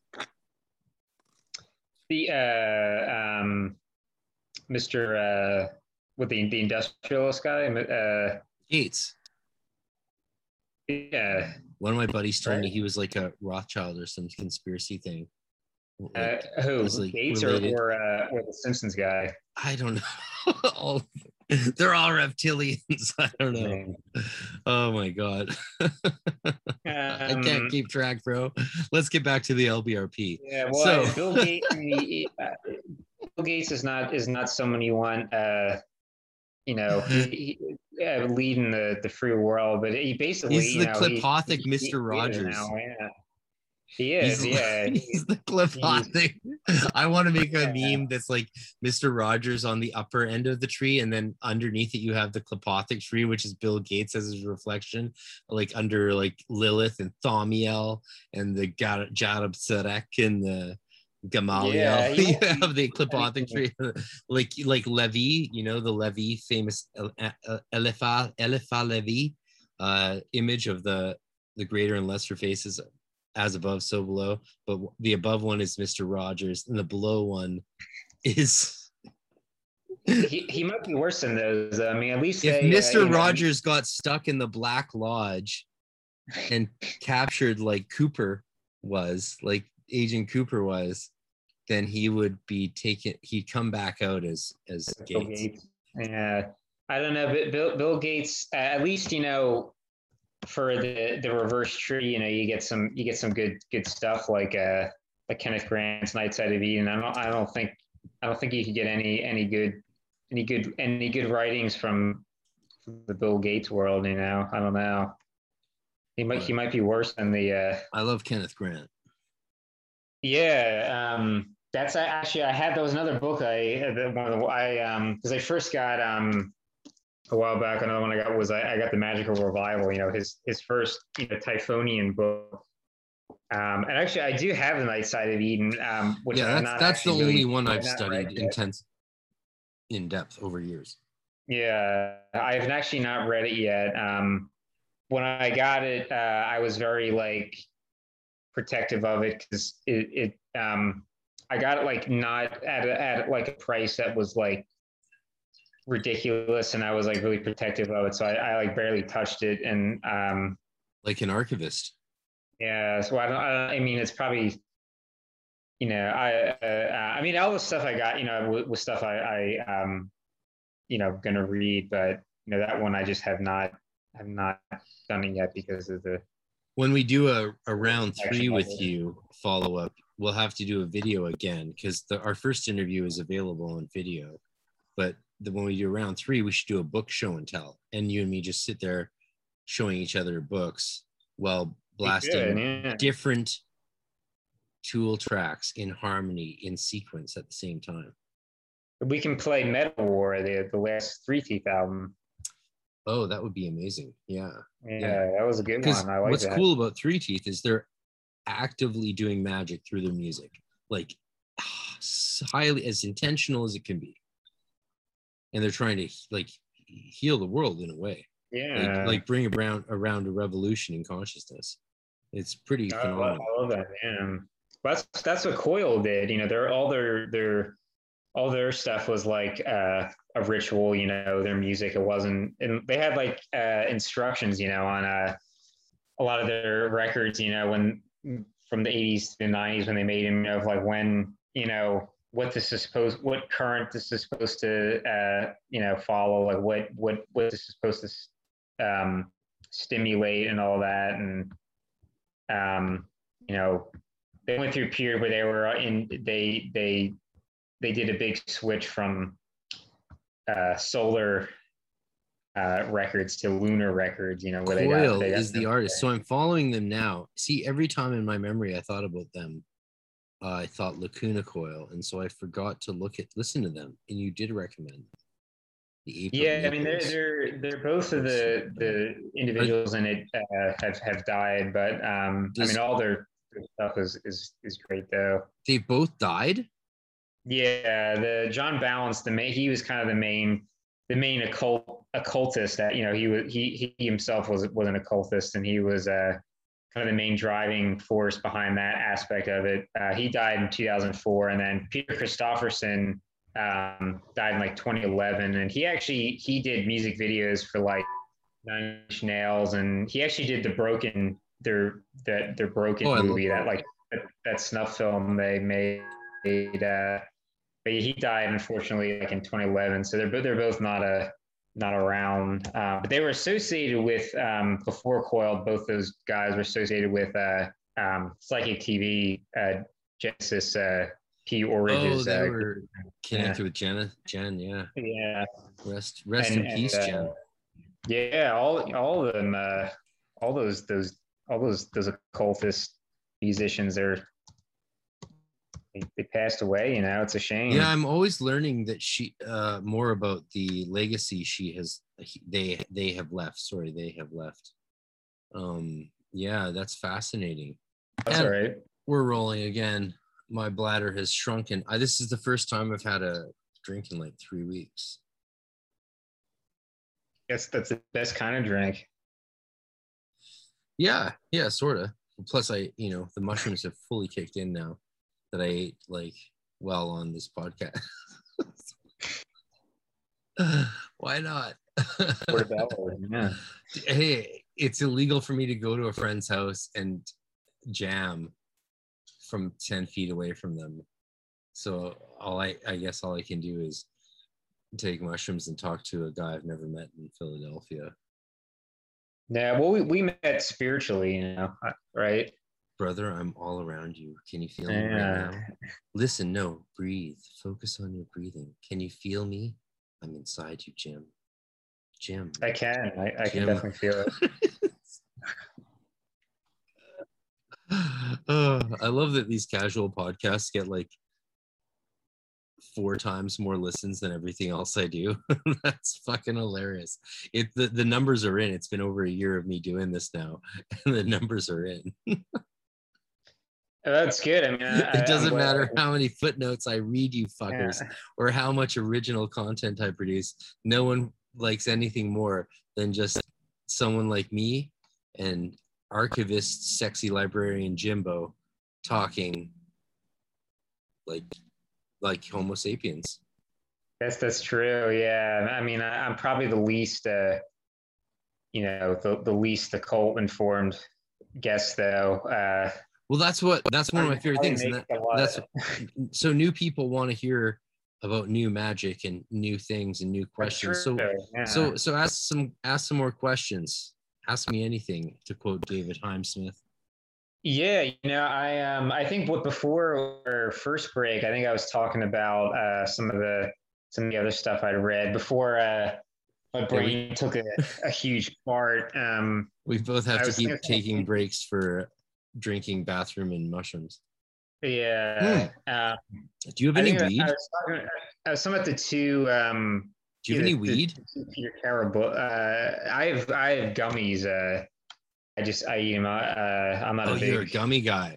We should Yeah, take I'm a not a- break, and I'm next a- time we take a break. I'll go smoke some weed, and you eat some gummies. Uh, we'll do. Um, actually, you know what I was gonna I was gonna uh, ask you too. Speaking of the Enochian, you know, I had uh, I actually I have one of Aaron Leitch's books. I have the uh, the Essential Enochian Grimoire, and and uh, it was actually an early book I got before I really knew what Enochian was, and I I, had read like a lot of the the um, the stuff in it up until like the uh, um, the the practices, but uh, you know, it was pretty interesting. But I was I was uh, I, I think I asked you before. I was like, you know, was is a was he a, a, a reputable source? You know, I know he had that uh Yeah, I, I like Aaron a lot, too. Yeah. but I I just got through. So, did you finish what you're saying? Yeah, yeah. I just got through his second chapter of his Secrets of Magical Grimoire. Like I have this book literally in front of me on my bed under Poke Runyon's stuff. Well, I, I sleep amongst my books. I've been doing this my whole life. Like I wake up in a pile of books. Like, you know, they're they're like my gold coins of dragons. Like if I was Smaug, Smaug, the dragon Smaug scored him. like then yeah like i because i'm because I, well, I don't read like a reader i don't know I, any anyone who's been to grad school stops reading books cover to cover you're reading subjects you're reading across subjects which is why a Mhm. library is important for a scholar. Now once you lose your library that becomes very difficult and you have to resort to computers and stuff. But um yeah i read across books. So i like i just got through aaron leitch's second chapter of the secrets of magical grimoires and it was it's painful. Um the history chapters in most magical books are painful because they're usually just feeble at best compared to academic equivalents. Um and they're it's more interesting what their magical insights are. But with aaron leitch's um like here's the thing about his I, i'm curious i want i have so many questions for you about what you've seen in his enochian book. Because you you know it's it's serious when you have the book in front of you and you thumb through it every day. Um he talks about here's the thing here's the thing. He talks Mhm. about and clearly the mushrooms are kicking in but hardcore but yeah right. um but so he talks about needing to go uh to the ancient uh shamanic sources like his friend who was in palo Ma- mayombe um and all these other resources for the shamanic origins so that he was enabled to do grimoire magic um and practice them, Yeah. you know so here's but i don't understand why he needed to go to all of these shamanic people to finally understand grimoire magic when given his you know his his grade um as senior adept in in the gd or you know for you know, in the GD in the inner order. Um, like given his grade as a Golden Dawn magician, why didn't he learn? Why was he going to seek sham in? Why did he have to go to shamanic sources to learn how to practice grimoire, mag- grim, grimoire magic? Why rather than just learn it as part of the curriculum? Mm, like, yeah, why didn't he learn it from the people who developed it in that tradition? Like, it's part of the normal practice. Learning grimoire magic is part of the normal course curriculum in the inner order of the Golden Dawn. Like, we all go through this. Why did he not go through that? Why did he have to go to sham- shamanic sources and write a book about this apparent resuscitation of a magical practice that is alive and well taught in Golden Dawn orders around the world. I don't know. Yeah, that's that that's that's it's kind of strange. I mean, he maybe it was like a a wordy way of him saying it gave him like a different perspective on it, but I don't know. It doesn't sound like that's what Yeah. he was. I didn't- I. I I finished that chapter. Like it's it's hard to. I prefer I, you know when I dip into certain sections of the book, like in the practice stuff, excellent stuff is that stuff's great. Same as like Ash and Sen, all these people. When you go to their actual practices, that's great. But like, why did he have to go to shamanic practitioners to understand grimoire magic rather than just learn it from the grimoire tradition as it's taught in the order that he's a member of? Yeah. He, he's a member of the um is he he's a member of the uh the Cicero Yeah. Gold, Golden one, right? Yeah. Yeah, so it make it makes me wonder: Did they actually not teach? Like, did he become a senior adept in the Golden Dawn without learning grimoire magic? Like, seriously, how is that possible? I don't know how that's possible. Yeah. I Like that, they taught me that in my first year as a five six. Yeah, because you're you're you're Temple uh Temple Tahuya. Well, I, uh, no, I, I had to learn that in LA. I couldn't, I couldn't learn that up in Vancouver. Oh, okay. I got Yeah, I had to fly to LA for that. But most of our hardcore training was done out of LA. Everyone would fly to LA for the for the advanced magical training. What was that, was that? Were they part of Cicero's? Uh, No, but Cicero would come on the call with us during Corpus Christi when we would do like day C, when the whole inner order would gather.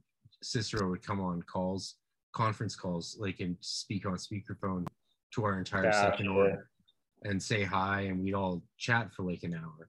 That was a that was a really nice connection between our order and whatever they were up to. But it's crazy to think that they weren't that Aaron Leitch wasn't trained in grimoire magic and had to go to Palo Mayombe to learn grimoire magic. Why wasn't he just trained like every other adept is in the in our order?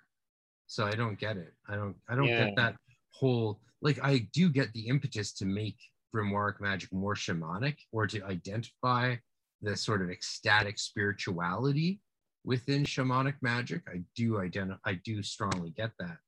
But I don't understand why did they remove I mean, it from their training? I don't know.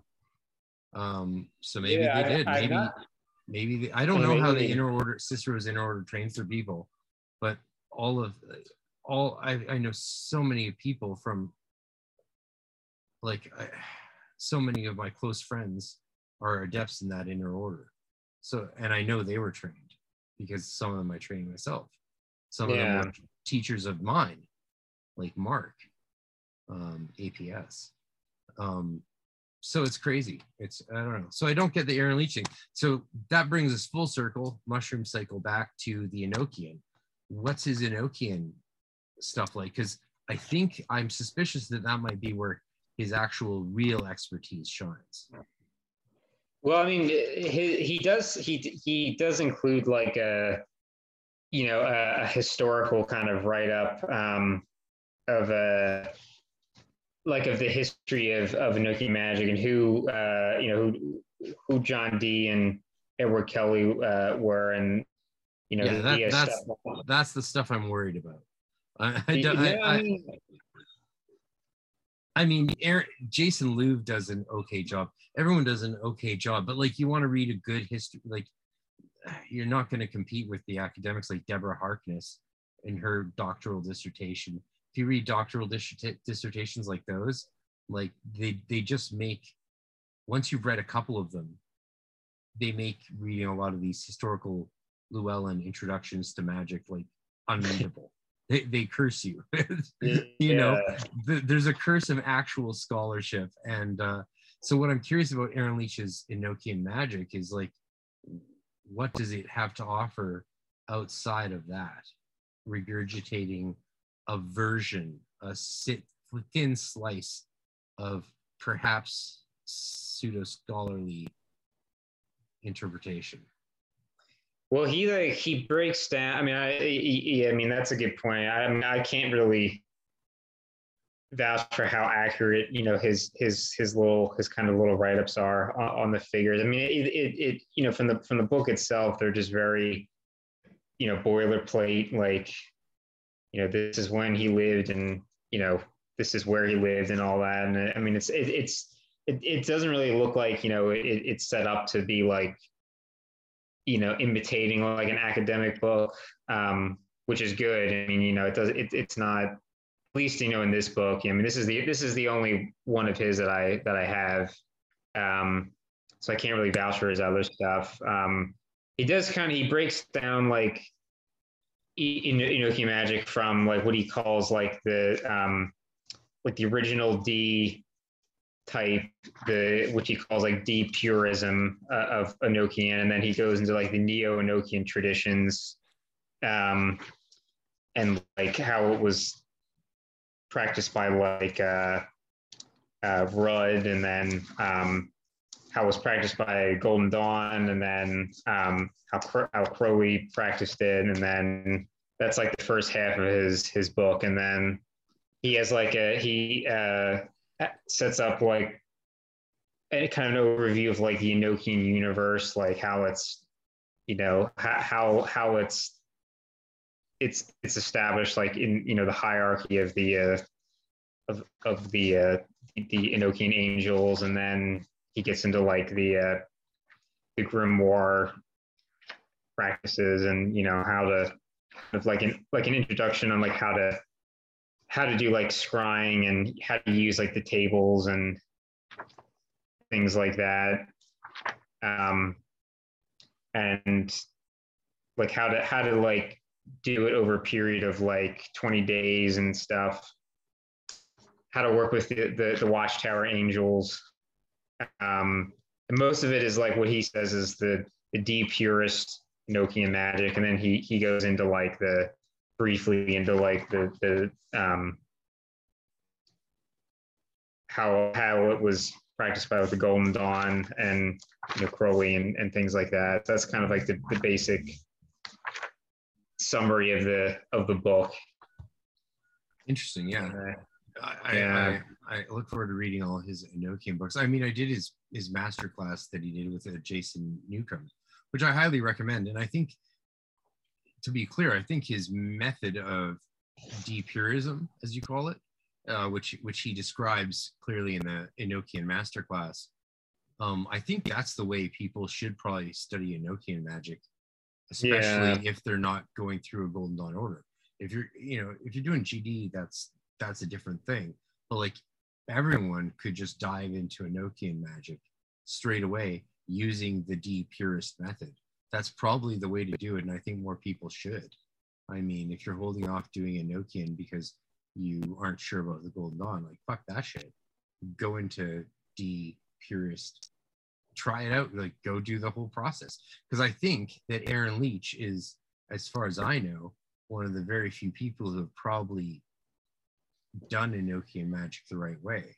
Uh, they he he he talked to his you know he got he he went through the like we're warned all of us are warned about even drawing the letters at all or learning any of it outside of knowledge and conversation with the holy guardian angel outside of permission of that. That's very common. That's something that yeah. we were warned against. Don't memorize the alphabet.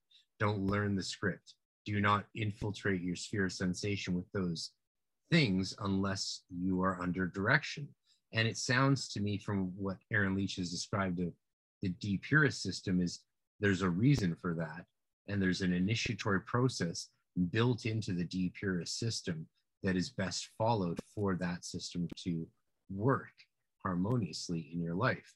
And I think people should do that. Like, I definitely want to be very clear about that. Um, doing GD Enochian is sort of another thing. Like, if you're GD, you can also do this.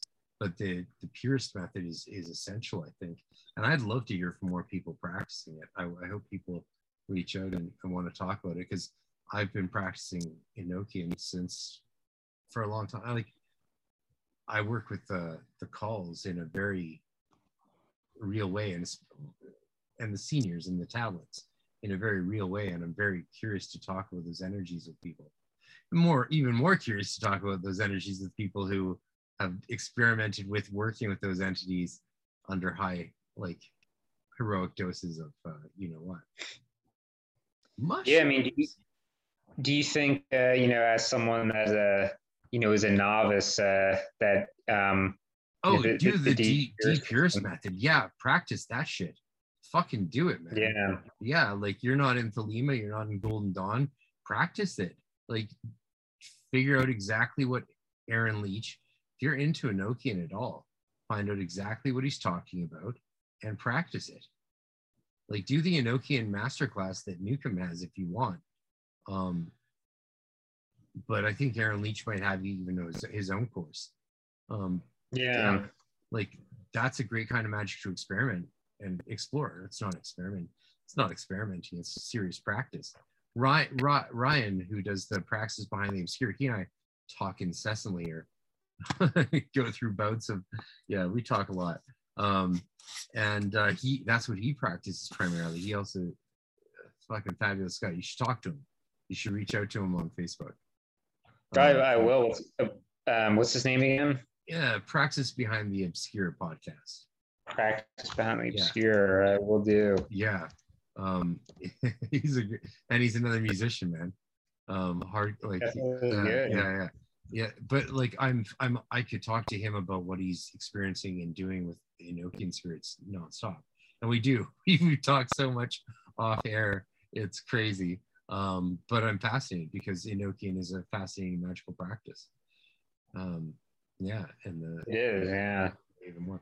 I hope we can all get together and and do extremely uh, sober magic and extremely psychedelic magic very soon. Like absolutely, like, a, like even you know, imagine just a couple days of like half of it hardcore ritual like you know i'm talking about like ritual that's like nonstop like just going from operation to operation throughout an entire exactly. 36 hours you sleep and then you do the same thing again but on massive levels of psychedelics and compare the notes. Why not? I mean i've done it. I, I do it all the time. Um, yeah. we should all do this. I think this is something to be done.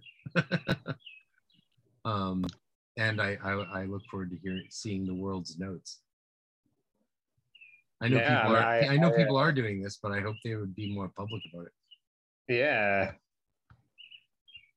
I I would uh I you know I, I definitely be in, interested in uh in corresponding with you and, and any any of the you know and, and any of the stuff that I keep doing. Well well you know you can like access all of the techniques like piecemeal on my website, my teaching website. You know that, right? That's right. Yeah. Yeah. Yeah. I, I like that idea of the piecemeal. Like, yeah, people are doing that. They're taking one bit, bit here and there. Yeah. At least we're just deepening the teaching. So we're sharing what we all know. And we should all do this. It'll grow as a harmonious human evolution into the Aquarian age where we become our own gurus and unite the world as our own saviors of our own souls in world harmony. Because this is the dawning of the. Sing it with me. Age of Aquarius. You're not singing. Age of Aquarius. You motherfucker. I was I was starting to sing. Ah, you were. But you know what? Actually, uh, it cuts out if multiple people speak at the same time. Oh, does it? yeah, they they found that through the public school system when they tried to do group prayer. Oh yeah, you know, and and even just like w- when I have to do the million Zoom calls, it's just it's just a big a big cluster. Do you, do you have to Zoom for work? Oh yeah, all the time. Yeah. How often? How much of percent of the time do you have your pants on? Well, well, except like we we recently did a thing where we're they're like, oh, we're not gonna do it on Fridays, but other than that, it, it was like for a while it was at least every day. You know, there'd be there'd be like multiple meetings and stuff over Zoom, and it was it was kind of I wasn't a big fan of it, but you know, but yeah, so so I would say like a good a, a significant portion of the time, unfortunately. And then, you know, it kind of when you do that, you don't actually really get do real work either. So it kind of like takes away from that. So then you have to kind of make up, you know, what what you're doing after that. if you're you're your endless Zoom meetings. But I guess that's the that's the that's the pandemic uh, environment, you know, that uh, that that has been encouraged, you know, just doing all that stuff remotely. Hey, you know, we'll get there. We're just slowly yeah. building back better together. Exactly. Mm-hmm. um, yeah, no, and um, I was, I was trying to think of that, like, uh, you know, another maybe like, uh, you know, novice question. You know, like I, I I've looked at a couple different, you know, like I like I mentioned Peter Carroll. Um, you know, it's and um, some other, you know, writers and you know the the, the in chaos magic and stuff like that and um you know I, I found some of that interesting too and uh I guess a good, you know, novice question that some others might wonder is, you know, how how uh, much of that is good to kind of cross pollinate and, you know, kind of experiment around, you know. You know, in, in addition to like, you know, right, you know, your kind of standard ceremonial systems. I messed around in everything for the first many years, you know. Um, yeah. So like, Ah, yeah. The, the the thing is, yeah, the fruits of the labor came when I was dedicated to a system of magic, um, and that's all. That's all that I can really say because I I experimented a lot, and then I dedicated myself to a system, and it bore fruits. So that's why I assume that dedicating yourself to your like the Enochian system or the Grimoire tradition or to fairy Wicca will yield fruits if you dedicate yourself to it wholeheartedly. You got to give yourself wholeheartedly to a system of practice for it to actually yield fruits. You have to become the thing you're right. studying. Yeah. That that's a I mean that's good advice and you know one thing that I, I kind of noticed too and um you know maybe maybe others too that are uh you know are maybe just starting out or um might want to know too is uh you know personally like you know um like i i haven't been you know initiated any order or anything um in you know i i wouldn't i you know i i i, definitely wouldn't be opposed to it. You know i, I would um you know, I, I, would I would definitely maybe seek something like that out. But you know, like I kind of given, I guess, like the a lot of a lot of modern, you know, kind of exploring the internet age is very solitary. You know, people people like myself will just kind of read up and all that. But like, uh, I mean, from my perspective, like you know, not kind of not having someone such as yourself to kind of kind of talk with uh, would be kind of detrimental. Like I don't I don't think I could do I could I could kind of do it with just you know reading on my own. So I guess the question would be you know like do you, do you think it's it's for like a novice it's it's definitely best to seek someone out that you know is experienced and and and you know that you can you can pose like questions like this too all the time you know and and you know that you can you can communicate with on a know on a maybe you know semi-regular basis it's like you're it's like you're running an ad for uh for my from what I'm doing on my website or with my weekly classes. Yeah, that's what I'm doing. I mean, I wish the other orders and other magical teachers would have regular contact um, on the same level, and and I think that's what we need to see happen as uh, as the internet or global, you know, cyber magic and uh, technocracy increases is more contact with each other in that sphere. But I mean, it comes down to your own practice. Like you're doing your own ritual practice. That's what matters. And what what pieces you draw from from different traditions, enjoy it, right? And you can you can draw from a very variety of traditions now. Like if you want to learn some cool Kabbalah, go to David Heimsmith's lectures and classes and like there's seven dollars a class. You can do David Chaim Smith's Kabbalah stuff, or uh, you know Brian, uh, Brian, Yeah. Brian Garner for Ashen Chassan, uh, his grimoire materials. Like it's only a few hundred bucks. You can take that course. Like fucking five hundred fifty dollars a course is what I paid in grad school. I think for the base entry, and then like another fifteen hundred in books. So like that's nothing for a course and you're getting contact with people who know what they're talking about. Or the PGM courses by Jack Grayle, um, his his PGM stuff. So you have these grimoire, these PGM, these Enochian traditions that are very accessible right now, as as well as the OTO and GD traditions. Like all these schools of magic are hyper accessible right now, and the only thing that it requires is people to invoke them you know that's the thing you got to invoke this stuff into your life and and make it an active part of it and it's uh it illuminates the rest of your universe Definitely. Yeah. Yeah, I mean, you know, at least at least on on my end, you know, I mean, there's really only I mean, I can't speak for for everyone else, but uh I mean on my end, you know, there's really there's only really so much kind of you know, reading books and stuff on your own can can really do, you know.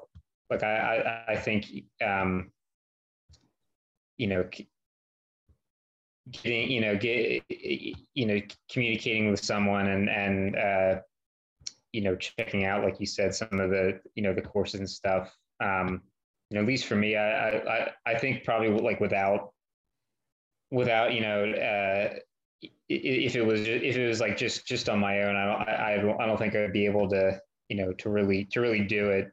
Um and you know that could be how other people other people feel. And you know they they may they may not know the uh the appropriate channels to kind of kind of go through. But uh but i think you know i i i think probably one advantage of like the you know our our current internet age is that you know you you can connect to these these people and and you know their courses you know really at any time. So i think i think you know it, i'm probably fortunate you know and you know being in, in in this era where i can do that you know as opposed to maybe in like 15 20 years ago where where it would you know if if i didn't know someone you know in per you know physically in person it would be a lot harder.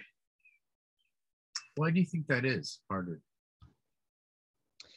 um you know I, I guess you know it might not be i mean it, you know if even if you know well, like without like the internet and all that you know might just you know give you the impetus just to just to explore more things you know in, in, in person too or you know come across stuff like you did with that uh you know like with, with the flyer you found you know i think uh you know it uh, i think maybe sometimes you know the uh the the, the easy uh easiness of availability of, of information sometimes makes you know the, the thought of of that not being you know that not being there you know uh, kind of uh, kind of daunting i guess you know just because we're someone like myself you know you, you know we're uh, so acclimated to it i guess. Yeah. I mean you don't need anything else. You can just sit on a cushion in front of your altar exactly. and and do it all there. That's that's all you need is that that oneness. But yeah you want to you know you continue? It's more fun when you start working with other people and you know talking with other beings and have a community. The community is a big thing isn't it? Yeah definitely. But yeah but the magicians that survive communities are ones that were solid before communities that's true. So yeah it's got to be about you at the end of the day. Um yeah. And that comes back to sort of like what's the purpose of it all? What's the meaning of it all? And what what what is what is your take on on the great work? What how do you see it? What's why undertake these rituals into your life that was going so well otherwise yeah i mean that's you know that's that's the that's the this the question of all questions basically right? Well i'm asking you like why add these things to your life?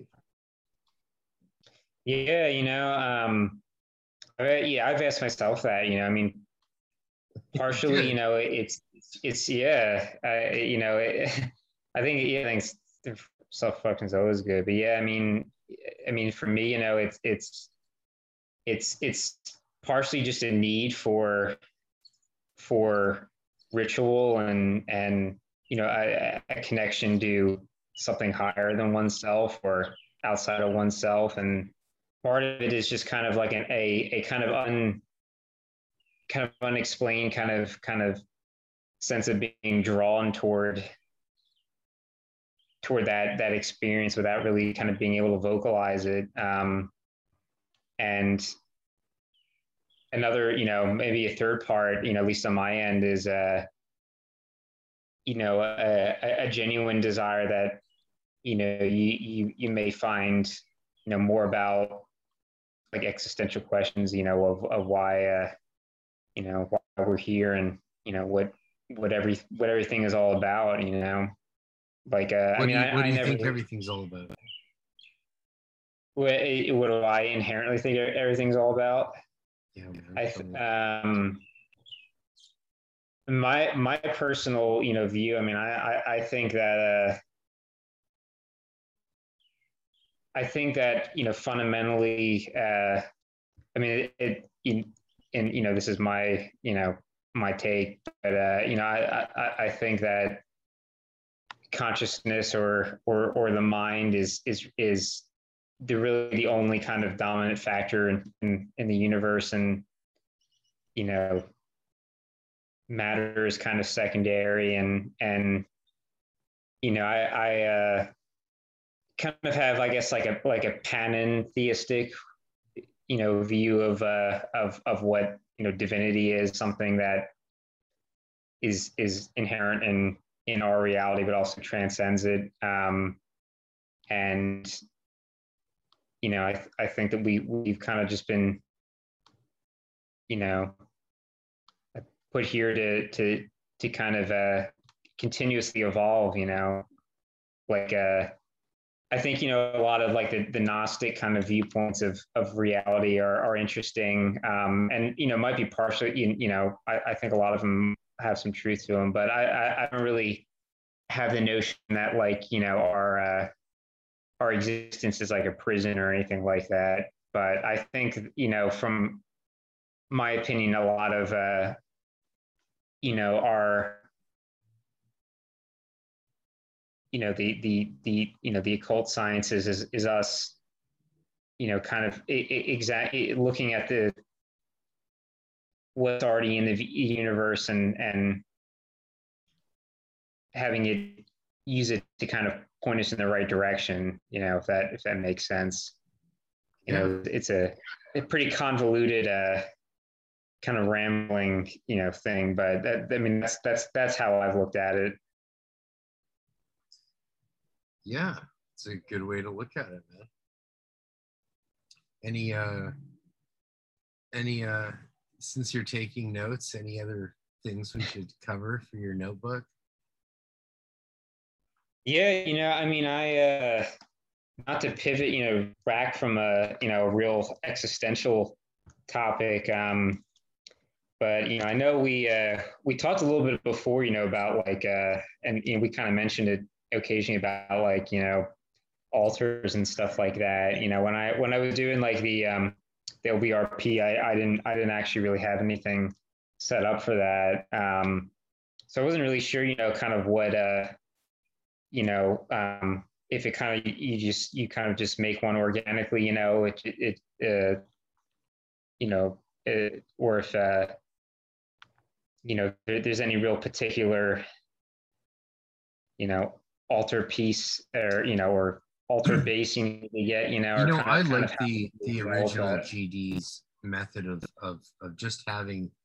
I like our like when I went from Wicca to Druidry and all these things. We I, had, I went through periods of cluttery altars, but there's something to the power of a single black double cube, or just like a black cloth on an altar with a white triangle of manifestation and a, a red equal armed cross representing the balance of the forces over the manifestation of reality. If you balance your forces, right, and it's red because of the to balance, we have to sacrifice. We have to Mhm. bleed to balance. If you think you can balance without sacrifice, which is why a lot of modern GD orders have a Calvary cross above the triangle, because they're more Christian. That's a I think it's Stella Matutina innovation, but whatever. Um, you know, the the cross above the triangle, this this the bleeding for the balance of the elements. Like we're becoming our own, we're sacrificing ourselves to our own disharmony. Yeah, I like Like, that. I, I would love to just be some heady intellectual, but if I don't get, you know, down in the dirt or go for my walks in the forest or stroll at the beach, uh, you know, you know, then I'm not balanced. So you have to sacrifice for balance Yeah, the elements. You have to do that in your own being. Recognize your own proclivities and sacrifice to your own balance. And that allows you to be the magister who brings down light to manifest your will over that. So we put that white triangle of manifestation on the altar in front of us within our sphere. If you're doing a evocation of like, you know, goetic or other spirits, then you put that outside your circle but it's on the center Yeah. of the altar of the universe for most of us in the GD. And that's what I like about that, where everything we do in this hermetically sealed circle manifests in our entire reality, which is why we create this hermetic circle around us. So that everything we bring in, so that the balance we, we create an equilibrium of the elements around us, we still the waters of that pool, right? With all the meditation and the preparatory techniques leading up to the LBRP, we still that that water, and then we do the Yeah. ritual, and then after that, the the water is completely calm, so that when we drop that single drop of intention into that triangle of manifestation on the altar, the ripples are very noticeable and make a, a yeah, significant change because of the stillness we've created in our world. That's interesting. Yeah, the the the the the, the drop in, in into the water. Well, that's how I it works. Uh, yeah, You know, like Dion Fortune says, you cannot affect your reality until you are no longer influenced by it. You can't change your reality until you're no longer influenced by it. And Yeah. ritual is what I think what she was talking about was ritual magic. I think like when she said that, I think it's really obvious she's talking about what we're doing in our ritual space. You know, we're Yeah. creating this this hermetically sealed balance, you know, blah blah blah. We're doing all that stuff and then it ripples out through it. It's not like she was saying that she would move through her everyday life nothing that ever happened to her yeah, affected her. Like, come on. like, no, that's not what she's she's talking about a, a magical technique. Yeah. No, yeah, I, I like that, and that that makes sense too. You know, it's like you have a you kind of uh you you know your your cell. You know, not like a prison cell, but like you have your your cell of uh your you know your your hermetically sealed cell where you can you can work that manifestation you know? Yeah. Yeah. You're creating that in your sphere of sensation where whenever you do the lbrp right? Whenever you do this or lirp and lbrp really LR, lrp hopefully you're doing like you know a mixture of the two um, especially since you're not in order. If you're in an order you temporarily do one thing one way one thing the other but that's that's order grades. But if you're not you're just like yeah you know banish and invoke. You want to do both. Gotcha. I'll, yeah. I'll note that too. Have you mixed that up? It, it doesn't I, necessarily I, I need to be done. Regardie does recommend just doing the LBRP for six months and noting the differences in your life. And as a, establishing a base level, I'd say that's very wise. Yeah. Definitely not a long term prescription, but like LBR, if someone was like, yo, what the fuck's that crazy high magic shit? You're like, yo, bitch, check out the LBRP for six months and note it in your diaries like shizzle. you know, try it. And then yeah. after that, L add in the LIRP and and then note the difference for that for a year. And and if you've done that, if you do that, you're you know, and memorize Hebrew, you're basically done Neophyte.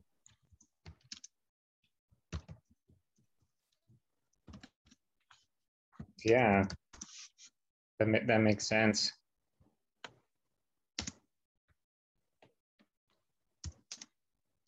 You can. Uh, Are you typing? I am. Yeah, you can hear it. Oh, is that your diary?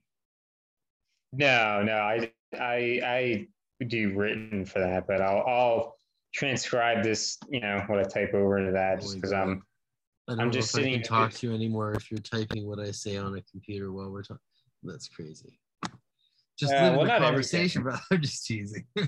uh, um, yeah. Jokester, yeah. No, just your. Uh, we should probably wrap up soon since the mushrooms are kicking in pretty hardcore now. Yeah, I can. I can tell, but in a well, good way. Yeah, I can see the Enochian letters in my eyelids. Yeah. Not really, not really, but um, I'm curious to explore that more. No, it's it's yeah. barely, barely a couple grams doesn't really do much to me anymore. But I will definitely be doing some interesting work. Absolutely. But um, yeah, I mean, I, I think you know I've got a, I've uh, I, I've unloaded a decent amount onto you, you know.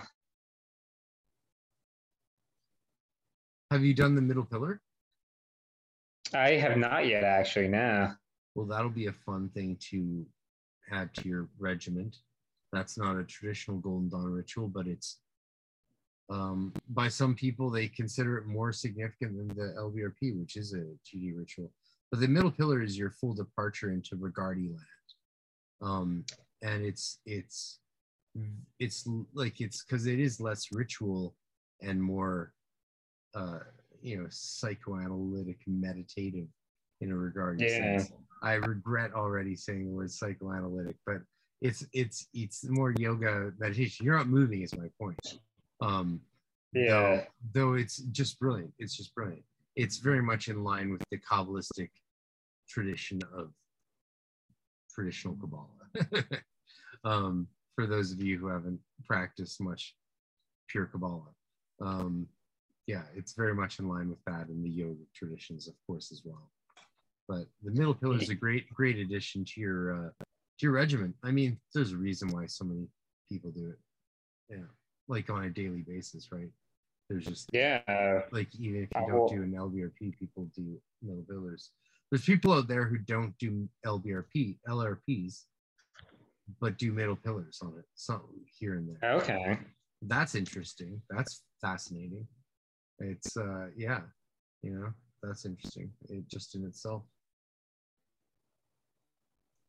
But well, you know, I, most I of those people also do pentagram rituals. But yeah, yeah, and uh, another guy was talking. I was talking to another guy that the other day, just who's finally learning the hexagram rituals, which is something that might make sense once uh, you're starting to be distracted by influences of the outer worlds.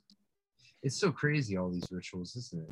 It's just crazy. It It's just like, why do we do them? But then you don't do them, and your life seems to fall apart. That's weird. Like you do Yeah, them for, I've, I've do them for 10 actually. years and then stop doing them and it's like your life falls apart Wow. doing the rituals doesn't make your life fall apart everyone's Yeah. like doing the rituals makes your life awesome and then they stop doing the rituals and their life falls apart goodbye I, I've actually I've heard that actually, you know, among among other people. dude it happened to me Yeah. yeah in 2005 for a minute and then i dove headlong into the tunnels of set Yeah, because that's that was like the what, that one book you wrote. Well, I wrote the theory long before I did the practice. I outlined the theory when I was, yeah, 18, 19, and lectured on it for years, long before I was ready to actually put it into practice. Six years later, I was ready to put into practice what I was talking about. And uh, yeah, that, that was a 10 year operation, literally. Wow. Yeah. And uh, I have a whole course coming out on that soon, which I'm calling the eight, eight spiritual sins the or you know based on the seven deadly sins and it's the whole thing it's, it's it'll be great it'll be good Yeah. it'll be like you know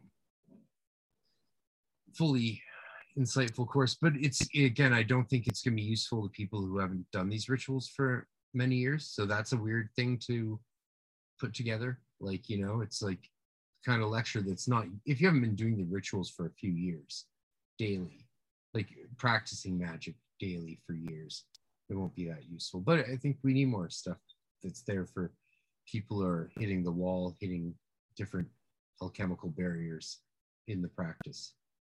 Absolutely. anyway to be continued Yeah. No. Thank thank you for uh, taking the time out again. You know.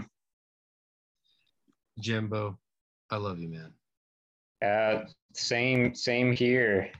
and we'll, we'll have more uh, random phone calls soon i have no doubt Oh yeah. thank you for being on the podcast shout out to uh any uh any last bands that you're uh, involved with or want to promote in philly area Uh, well, I'm not currently involved in any uh, at the moment, but uh, there's some. Uh, there's, always some great bands though worth checking out. You know. but none in Uh, specific so shout out to all the philadelphia bands none in Oh. specific but have a great day but um Exactly. Shout out! Shout out to all of them. You know. yeah just shout out to every dude who has a guitar in the corner but hasn't learned to play it yet but has it there to get laid shout out Exactly. shout out okay Hermetic Science Enterprises is a publishing company based in Scotland, UK, that specializes in Western esoteric printed literature as well as educational videos. With various imprints under its belt, its roster consists of grimoire tradition literature, alchemical works, Golden Dawn tradition books, and the several texts and videos originally belonging to the philosophers of nature. Besides its downloadable videos and standard hardcover edition books, Hermetic Science Enterprises also produces beautiful and precious limited fine edition books that are true pieces of art. For more information to order any of its products, please visit www.hermeticscienceenterprises.co.uk. That's hermeticscienceenterprises.co.uk. And as a lot of you know, I've uh, talked with the publisher Lenny on the podcast before, including a six hour epic uh, extended version on the Patreon, and uh, seen the fine edition of his new grimoire of Scot's Discovery of Witchcraft, which is only available for purchase up to 50 limited copies uh, till the end of May, I believe. So check it out now hermeticscienceenterprises.co.uk.